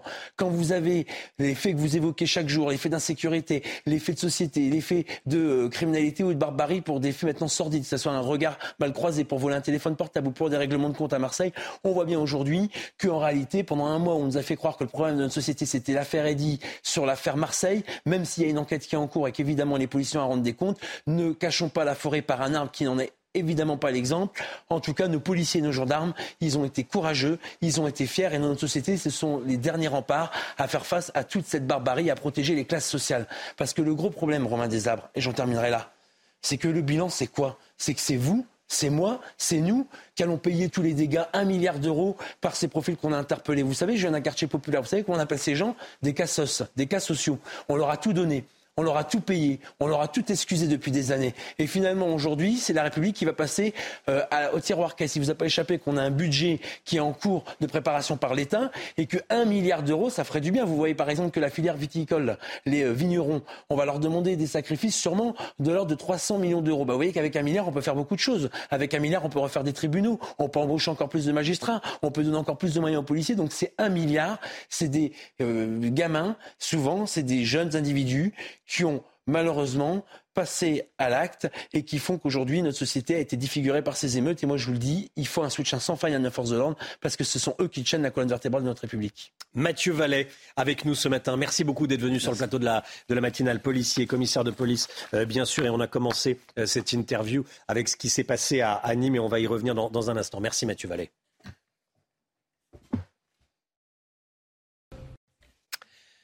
Voilà, on commence évidemment euh, cette actualité avec cette actualité euh, dramatique à Nîmes. Un enfant de 10 ans est donc décédé dans une fusillade. Ça s'est passé cette nuit dans un quartier dangereux, dans un quartier tenu par les trafiquants de drogue euh, à Nîmes. Il y a ce, tweet du ministre de l'Intérieur hein, qu'on lisait il y a quelques instants avec Mathieu Vallée. Gérald Darmanin a réagi, Chana. Oui, un enfant de 10 ans tué lors de ce qui semble être un règlement de compte entre trafiquants. C'est un immense drame qui ne restera pas impuni. La police a déjà interpellé de nombreux trafiquants ces dernières semaines et va intensifier sa présence avec fermeté, dit donc euh, Gérald Darmanin sur Twitter. Marine Sabourin avec nous. Euh, bonjour Marine. Qu'est-ce qu'on sait de, ce drame Les dernières informations. On sait que ça s'est passé dans le quartier de Pisevin, un quartier populaire gangréné euh, par les trafics de stupéfiants en bas d'un immeuble où est installé euh, un point de deal. Vous l'avez dit, un individu à bord d'une voiture avec ses deux neveux se gare aux alentours de 23 heures. Un, autre individu ouvre le feu. Ils sont pris pour cible par des tirs. L'un de ses neveux, un garçon euh, de 10 ans, est touché. Il est transféré au CHU de Nîmes et perdra la vie à l'hôpital. Un second enfant se trouve à l'arrière. Lui, il est sain et sauf. Le conducteur, leur oncle, a été blessé d'une balle dans le dos. Les policiers ont été appelés aux alentours euh, de 23h15. Ils ont découvert des douilles au sol. Dans le même temps, l'hôpital a appelé euh, la police hein, pour signaler l'arrivée de cet homme avec ses deux neveux. Ce que l'on sait de l'homme victime, eh bien, euh, qui conduisait, c'est qu'il habite la cité en question. Il rentrait chez lui à ce moment-là. Il est inconnu des services de police. Une voiture correspondant au signalement de celle des auteurs a été retrouvée dans la cité Val-de-Gour. C'est une cité située juste en face hein, de la cité Pisevin. Et puis, petite précision, cela fait déjà plusieurs jours qu'il y a des tirs entre les deux cités, Pisevin et Val-de-Gour. Ce sont deux cités voisines séparées par l'avenue euh, Kennedy. Un adolescent de 15 ans a été blessé dans la cité Val-de-Gour à Nîmes hier. On ne sait pas si c'est en lien euh, selon nos dernières informations. Marine Sabourin, merci beaucoup. Euh, Marine, il va y avoir des réactions politiques dans ce journal. Restez bien avec nous. il y a eu celle de, de Gérald Darmanin. C'est une rentrée dramatique hein, pour le ministre de, l'Intérieur, oui, un Thomas fait, Bonnet. Euh, un fait évidemment très grave pour lui euh, à, gérer, qui a, Gérald Darmanin qui a donc tweeté, je, pense qu'on l'a vu tout à l'heure, un enfant de 10 ans tué dans ce qui semble être un règlement de compte entre trafiquants, un immense drame qui ne restera pas impuni. La police a déjà interpellé de nombreux trafiquants ces dernières semaines et va intensifier sa présence avec fermeté. On note qu'un député du Rassemblement national du Gard, justement, a lui aussi réagi en disant qu'il avait interpellé à plusieurs reprises le ministre de l'Intérieur à ce sujet. Voilà, on sera avec euh, ben, ce, député, hein, Johan Gillet, dans, dans, un instant. Euh, c'est une actualité évidemment dramatique. Vous le disiez, hein, Marine Sabourin, euh, la personne qui conduisait la voiture, l'adulte qui conduisait la voiture, qui rentrait d'un restaurant, hein, qui rentrait d'un restaurant, avec les, deux enfants à l'arrière, et parmi lesquels la, la victime, n'est pas connue des services de police. On ne peut pas imaginer que c'était elle qui était, qui était visée. Ce n'était pas la voiture a priori qui était visée. Oui, pour l'instant, en tout cas, ce sont les dernières informations euh, que nous avons. Il n'était pas connu euh, des services de euh, police. Ce qu'on savait, eh bien, c'est que depuis plusieurs jours, il y avait des règlements de compte, des tirs entre les deux cités qui sont séparées par l'avenue Kennedy, la cité Val-de-Gour et la cité Pisevin, donc depuis plusieurs jours. Merci beaucoup, Marine. On va revenir hein, évidemment sur, sur, cette, sur cette information. on est en direct avec un policier, me dit-on. Bonjour, monsieur David Léraud. Bonjour, David Léraud. Merci d'être en direct avec nous. Oui, euh, bonjour. Bonjour, merci beaucoup. Euh, vous disposez d'informations sur ce qui s'est passé, hein dites-nous. Alors écoutez, euh, il y a une enquête en cours, vous en doutez bien, pour des faits extrêmement graves. Tout ce que je peux vous dire à l'heure qu'il est, c'est que samedi soir, déjà, il y a eu des tirs sur Nîmes que dans la nuit de dimanche à lundi, vers 1h40 du matin, dans un quartier sensible de Nîmes, il y a eu des tirs à la Kalachnikov avec un garçon de 14 ans qui a été blessé gravement, en tout cas au niveau de l'omoplate, hein, par les tirs de Kalachnikov, et que donc euh, le drame de cette nuit n'est malheureusement pas une surprise. Alors l'enquête déterminera effectivement les circonstances, mais il semble bien que, que ce soit une victime, hein, que cet enfant soit victime de balles perdues dans le cadre d'un règlement de compte. Donc, une fois de plus, de la prudence, mais euh, tout semble nous indiquer, vu le secteur, euh, vu les tirs et vu le, profil malheureusement euh, de la famille de la victime, il semblerait bien que ce soit, une victime innocente victime de ces, de ces tirs dans ce cadre des règlements de compte, puisque donc depuis quelques jours, il y a une montée en puissance de la violence par arme à feu sur la commune de Nîmes. J'y étais hier matin à l'hôtel de police auprès des collègues. Ils m'en parlaient justement et j'ai eu l'occasion de rencontrer le nouveau préfet du Gard qui était installé hier qui s'est installé hier. Et il s'agit de M. Bonnet, c'est l'ancien directeur central de la police judiciaire. Donc c'est évident que c'est un problème qui va le, toucher. C'est une matière sur laquelle il a forcément de la pétence, puisque c'est un ancien de la police nationale. Et, évidemment, il va falloir mettre les moyens sur cette commune pour faire face à ce trafic de stupéfiants. Des, des quartiers, là, ce sont deux quartiers hein, qui, se, qui se battent, notamment le quartier Pisevin, où, où a eu lieu cette, cette fusillade mortelle pour cet enfant de 10 ans. Oui, je confirme. Il y a, évidemment une, guerre de territoire. Hein. Il y a des tentatives d'OPA entre, certaines bandes rivales, entre narcotrafiquants. N'hésitons pas à employer les, euh, mots. Euh, donc la, situation est extrêmement complexe et, effectivement, euh, Nîmes ne dispose pas des mêmes moyens humains, en matériel, etc que d'autres communes beaucoup plus grandes qui sont confrontées à cette euh, problématique incroyable du trafic de stupéfiants qui gangrène le territoire. Donc Nîmes le fait à effectif constant, si je puis dire. Alors ils le font, euh, ils le font évidemment euh, tous les policiers, que ce soit de terrain ou d'investigation, qui essayent de mettre à mal ce trafic, donnent tout ce qu'ils peuvent donner. Mais effectivement, euh, eu égard au degré de violence, euh, aujourd'hui, il va falloir euh, mettre les bouchées doubles, si, je puis dire. Et, nous devons revoir le monsieur le préfet, le nouveau préfet donc, du Gard, rapidement. Et, on espère justement que, eu égard à son profil et, à ses connaissances, il mettra tout cela à profit pour doter Nîmes des moyens nécessaires pour faire face à cette violence, parce qu'un enfant de 10 ans qui meurt, c'est inacceptable sur notre territoire. Le, degré de violence qui qui, augmente. Ça veut dire qu'on ne respecte pas la vie humaine. Les trafiquants de drogue ne respectent pas la vie humaine. J'allais dire, malheureusement, on le savait, ils ne respectent même pas la vie d'un enfant de, de 10 ans. Non, peu importe les conséquences de leurs actes.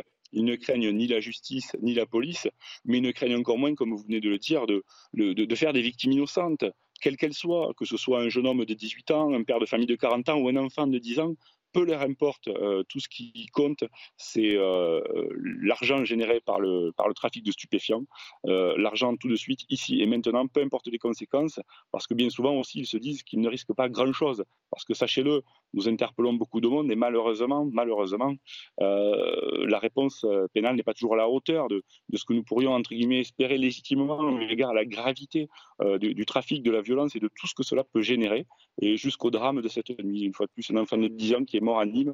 Moi, euh, j'étais hier matin à la rencontre des collègues du préfet et, je n'imaginais pas que la nuit suivante, euh, un enfant de 10 ans allait mourir dans ces rues, un enfant innocent allait mourir par balle dans ces ruelles, euh, dans ces rues de Nîmes. C'est un drame absolu. Il faut absolument mettre des moyens, des moyens pour éradiquer. Il faut une réponse pénale forte et des moyens policiers, législatifs, tout un arsenal parce qu'on ne peut pas accepter ça. C'est inacceptable. C'est l'absence de réponse pénale forte, c'est le laxisme judiciaire qui est à, la base euh, de, cette dégénérescence, de cette situation qui dégénère oh, je, ne veux pas tomber euh, dans une forme de radicalité sur euh, tout est de la faute de la justice, parce que évidemment que la justice manque de moyens cruellement, comme la police nationale, comme l'éducation nationale, c'est un ensemble. Mais oui, l'État, dans ses missions régaliennes, santé, sécurité, euh, doit, euh, doit mettre les moyens euh, pour faire face à cela. Mais, ce qui est évident, c'est que euh, on en parlait hier parce qu'il y a eu des événements au centre de rétention administrative de Nîmes, hein, avec euh, une population aujourd'hui dans ces centres de rétention qui est composée parfois à 80% de sortants de prison, euh, donc qui n'ont rien à faire entre guillemets sur notre territoire et, qui sont en attente d'expulsion, alors que le jour de leur sortie de prison, qui est, quand même prévu à l'avance, ils devraient monter dans un avion et rentrer, en tout cas quitter le territoire français. Donc, si vous voulez, c'est un ensemble de, la chaîne de réponse pénale administrative qui, qui parfois est défaillant et, et évidemment euh, n'encourage pas euh, certains de nos citoyens euh, ou certains qui sont invités sur notre territoire à, rester sur le bon chemin. Ça, c'est une évidence. mes collègues le constatent tous les jours. Merci beaucoup, merci beaucoup d'avoir été avec nous. Restez, restez, connectés. Tiens, on est actuellement en ligne avec Johan Gillet député RN du Gard. Euh, bonjour, monsieur le, député. Euh, votre, ça s'est passé dans votre euh, circonscription. Ce, drame, un enfant de 10 ans, hein, si vous nous rejoignez sur, sur CNews, un enfant de 10 ans a été tué hier soir aux alentours de, 23 heures dans une cité dangereuse, la cité Pisevin, à Nîmes, lors de ce qui apparaît être un règlement de compte entre trafiquants de drogue. Votre réaction, monsieur le député? Écoutez, tout d'abord, je suis en colère. Je suis en colère parce que c'est un enfant de 10 ans, euh, donc c'est forcément un dommage collatéral. Euh, et je suis en colère parce que ça fait des années que la situation dure comme cela à Nîmes. vous savez, c'est le troisième soir consécutif à Nîmes où il y a des tirs à l'arme lourde à Pisevin ou à Val-de-Gour, le quartier voisin. Donc je suis en colère parce que le ministre de l'Intérieur ne fait rien depuis des années et que là, on a un enfant de 10 ans qui est mort. Donc oui, je suis en colère, comme tous les habitants du quartier le sont, parce qu'ils en ont marre de vivre dans cette insécurité et ils en ont marre de voir euh, comme là un jeune enfant euh, mourir sous les balles de ces trafiquants dont on ne veut plus. Qu'est-ce que vous savez de, cette cité, monsieur le, député? C'est une cité importante. Hein. Vous avez deux cités euh, sur l'ouest de Nîmes, Val-de-Gour et Pisevin. dans lesquelles la situation sécuritaire est dramatique depuis des années, dans lesquelles il y a des, tirs, même à la, Kalachnikov pardon, régulièrement, deux cités où le trafic de drogue est totalement présent et ancré dans le territoire. Dans ce même quartier où, ce jeune enfant euh, est, décédé, eh bien, le maire de Nîmes avait dû, euh, au mois de juin dernier, fermer la médiathèque euh, pour protéger les agents communaux parce que les dealers tenaient tellement le quartier qu'ils fouillaient les agents avant qu'ils viennent en poste le matin, parce qu'ils se servaient également de la médiathèque pour faire leur trafic de drogue et pour, pouvoir protéger les agents municipaux, le maire avait décidé de fermer la médiathèque. Vous voyez Donc il y a une ambiance très lourde dans ce quartier. une très grande majorité des habitants de ce quartier, évidemment, euh, se comportent bien et veulent pouvoir vivre en sécurité. Mais cette très grande majorité d'habitants aussi, elle vit avec la boule au ventre au quotidien parce que la situation est devenue dramatique. Vous avez dans, dans ce quartier quand même, vous savez, euh, des gens qui se battent avec des kalachnikovs et c'est pas rare de le voir. Il y a encore euh, quelques semaines, je parlais avec des agents de l'État puisqu'il y a la, la, direction départementale des territoires et de la mer qui est située dans, dans, dans ce quartier, qui a d'ailleurs été incendié lors des émeutes.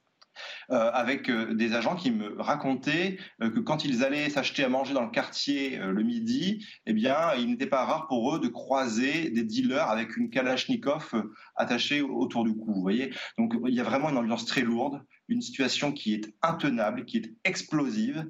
Ça fait maintenant un an que Gérald Darmanin me promet une visite sur site pour que nous puissions en parler de la situation. Ça fait un an qu'il repousse ce rendez-vous qui repousse ce déplacement. Donc là, je lui dis maintenant, stop, maintenant il faut agir, vous êtes ministre de l'Intérieur, vous êtes là pour protéger les Français.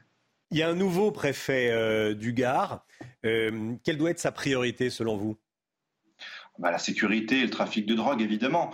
Euh, oui, concernant les, problèmes de sécurité, qu'est-ce qu'il doit faire en premier selon vous? Bah, Réussir à obtenir de la part de Gérald Darmanin des effectifs, parce que le problème numéro un, c'est qu'il n'y a pas assez de présence policière dans le quartier.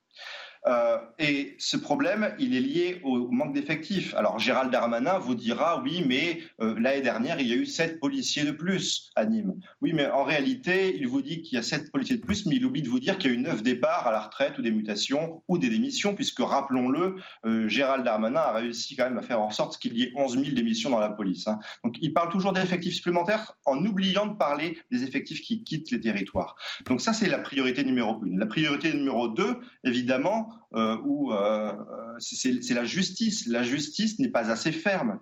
Et des policiers, moi, avec qui j'échange régulièrement, passent leur temps à arrêter des petits caïds, des dealers de ces quartiers et à les retrouver en liberté quelques heures ou quelques jours plus tard. Et ça, c'est devenu insupportable. Euh, on est toujours en direct avec David Léraud, qui est policier. David Léraud, qu'est-ce que vous répondez au, député Johan Gillet? Il manque des policiers. J'imagine que vous allez aller dans son sens également. vous allez aller dans son sens. Alors, il, est évident qu'il y a eu quand même une, énorme perte d'effectifs pendant quelques années et que là, euh, petit à petit, on est en train de reconstituer, euh, reconstituer le niveau des effectifs. Maintenant, bien évidemment, il y a les départs à la retraite, il y a les démissions, il y a les disponibilités. Euh, oui, évidemment, ça ne va pas assez vite, même si ça va dans le bon sens. Mais il faut continuer l'effort, surtout là où il y a des nécessités absolues et Nîmes en fait partie. maintenant, sur le, bilan aussi ou sur l'analyse, il y a une partie que je rejoins, mais moi, je, reviendrai sur les fondamentaux. Euh, il ne faut pas forcément attendre de faire 500 kilos de, cannabis pour envoyer quelqu'un trois ans en prison.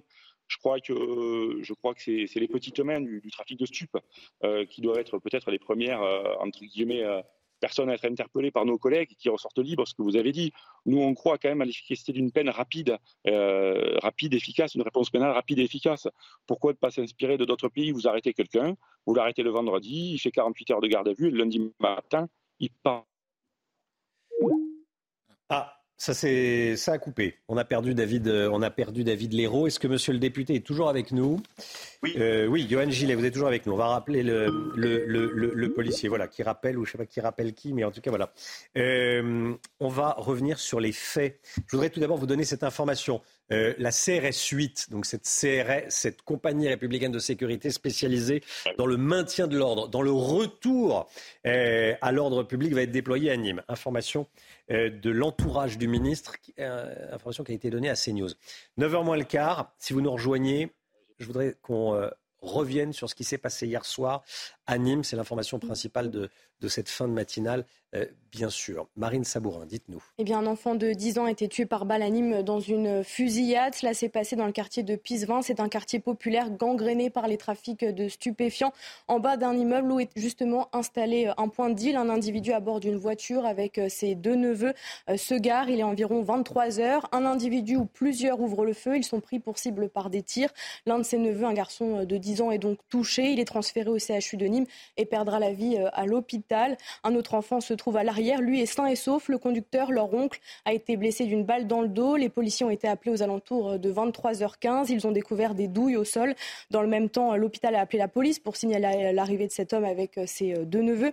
Ce que l'on sait de l'homme victime, euh, celui qui conduisait, eh c'est qu'il habite la cité en question. Il rentrait chez lui à ce moment-là.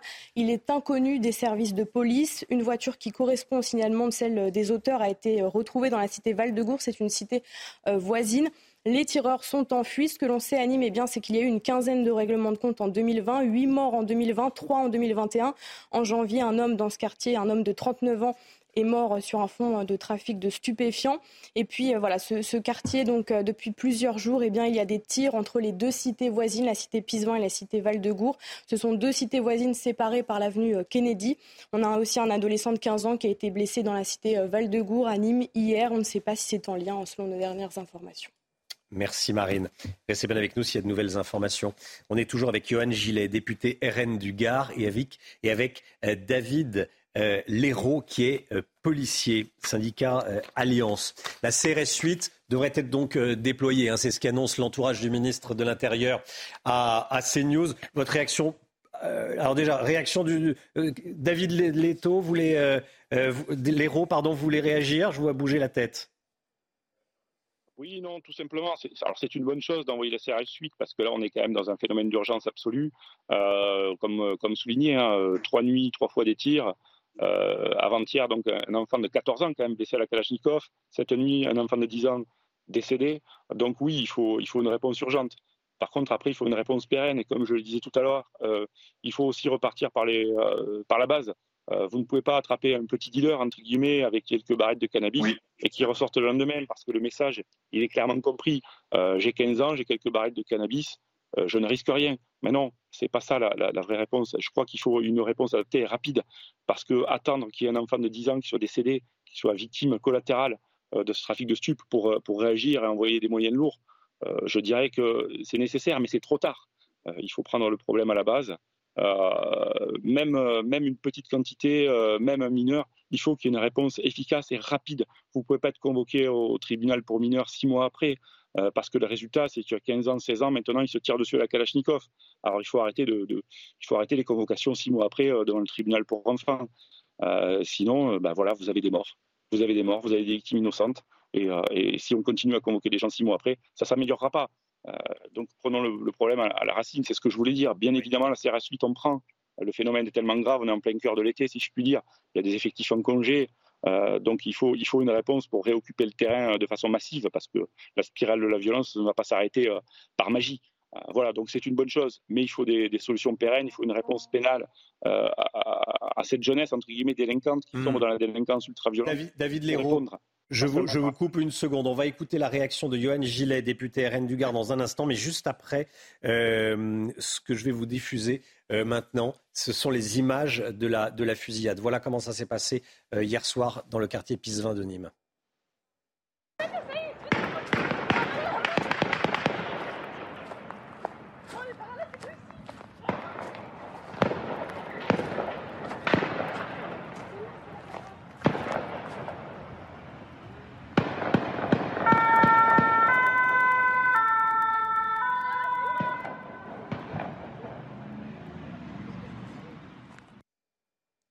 Aux alentours de, 23h30 euh, hier soir. C'est évidemment dramatique. Un enfant de 10 ans tué dans une fusillade dans ce quartier Pisevin de, de Nîmes. On en parle euh, depuis une heure. maintenant, c'est dramatique.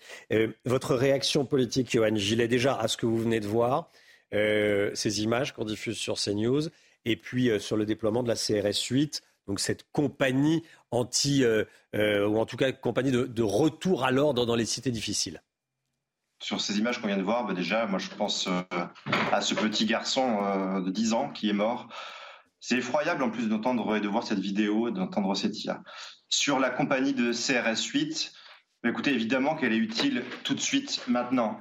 Elle est utile, mais encore une fois, ce n'est pas une fin en soi. Il faut une réponse pénale derrière. Il faut qu'il y ait une vraie réponse qui soit très claire. Il faut aussi que chaque acte eh bien, soit puni très rapidement, comme le disait le représentant du, syndicat Alliance, et je suis d'accord avec lui. Il ne faut pas que les jugements interviennent plusieurs mois après, il faut que ce soit rapide, il faut aussi qu'il y ait des courtes peines systématiques, même quand elles sont courtes, mais qu'elles soient appliquées. On ne peut plus continuer comme ça, avec des peines qui ne sont jamais appliquées, avec des jugements qui arrivent des mois après, parce que voilà ce que ça produit, c'est un sentiment d'impunité. On a euh, là des, des dealers, des petits qui tiennent des quartiers entiers, euh, qui, qui, qui, font des morts, qui font des blessés régulièrement, qui terrorisent toute une population. Moi, j'ai rencontré dans, dans ce quartier, et je peux vous dire que c'est très bouleversant quand vous entendez ça, euh, des petites mamies euh, qui n'osent plus sortir de chez elles après 16 heures. Elles me disent, mais on n'ose plus y aller.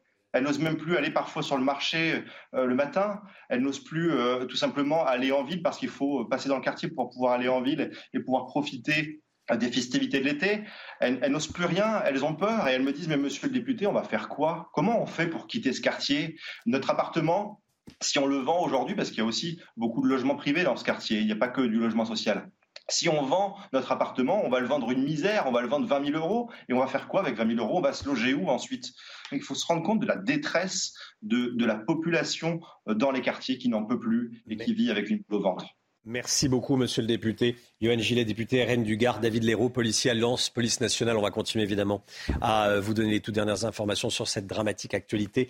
À Nîmes, on se retrouve demain matin dès 5h55 pour une nouvelle matinale avec Chana Lousteau, avec Thomas Bonnet, Karine Durand euh, pour la, canicule. Il va faire très chaud aujourd'hui. Marine Sabourin euh, était avec nous en cette fin de, de matinale. À demain dans un instant, c'est l'heure des pros avec Florian Tardif aujourd'hui.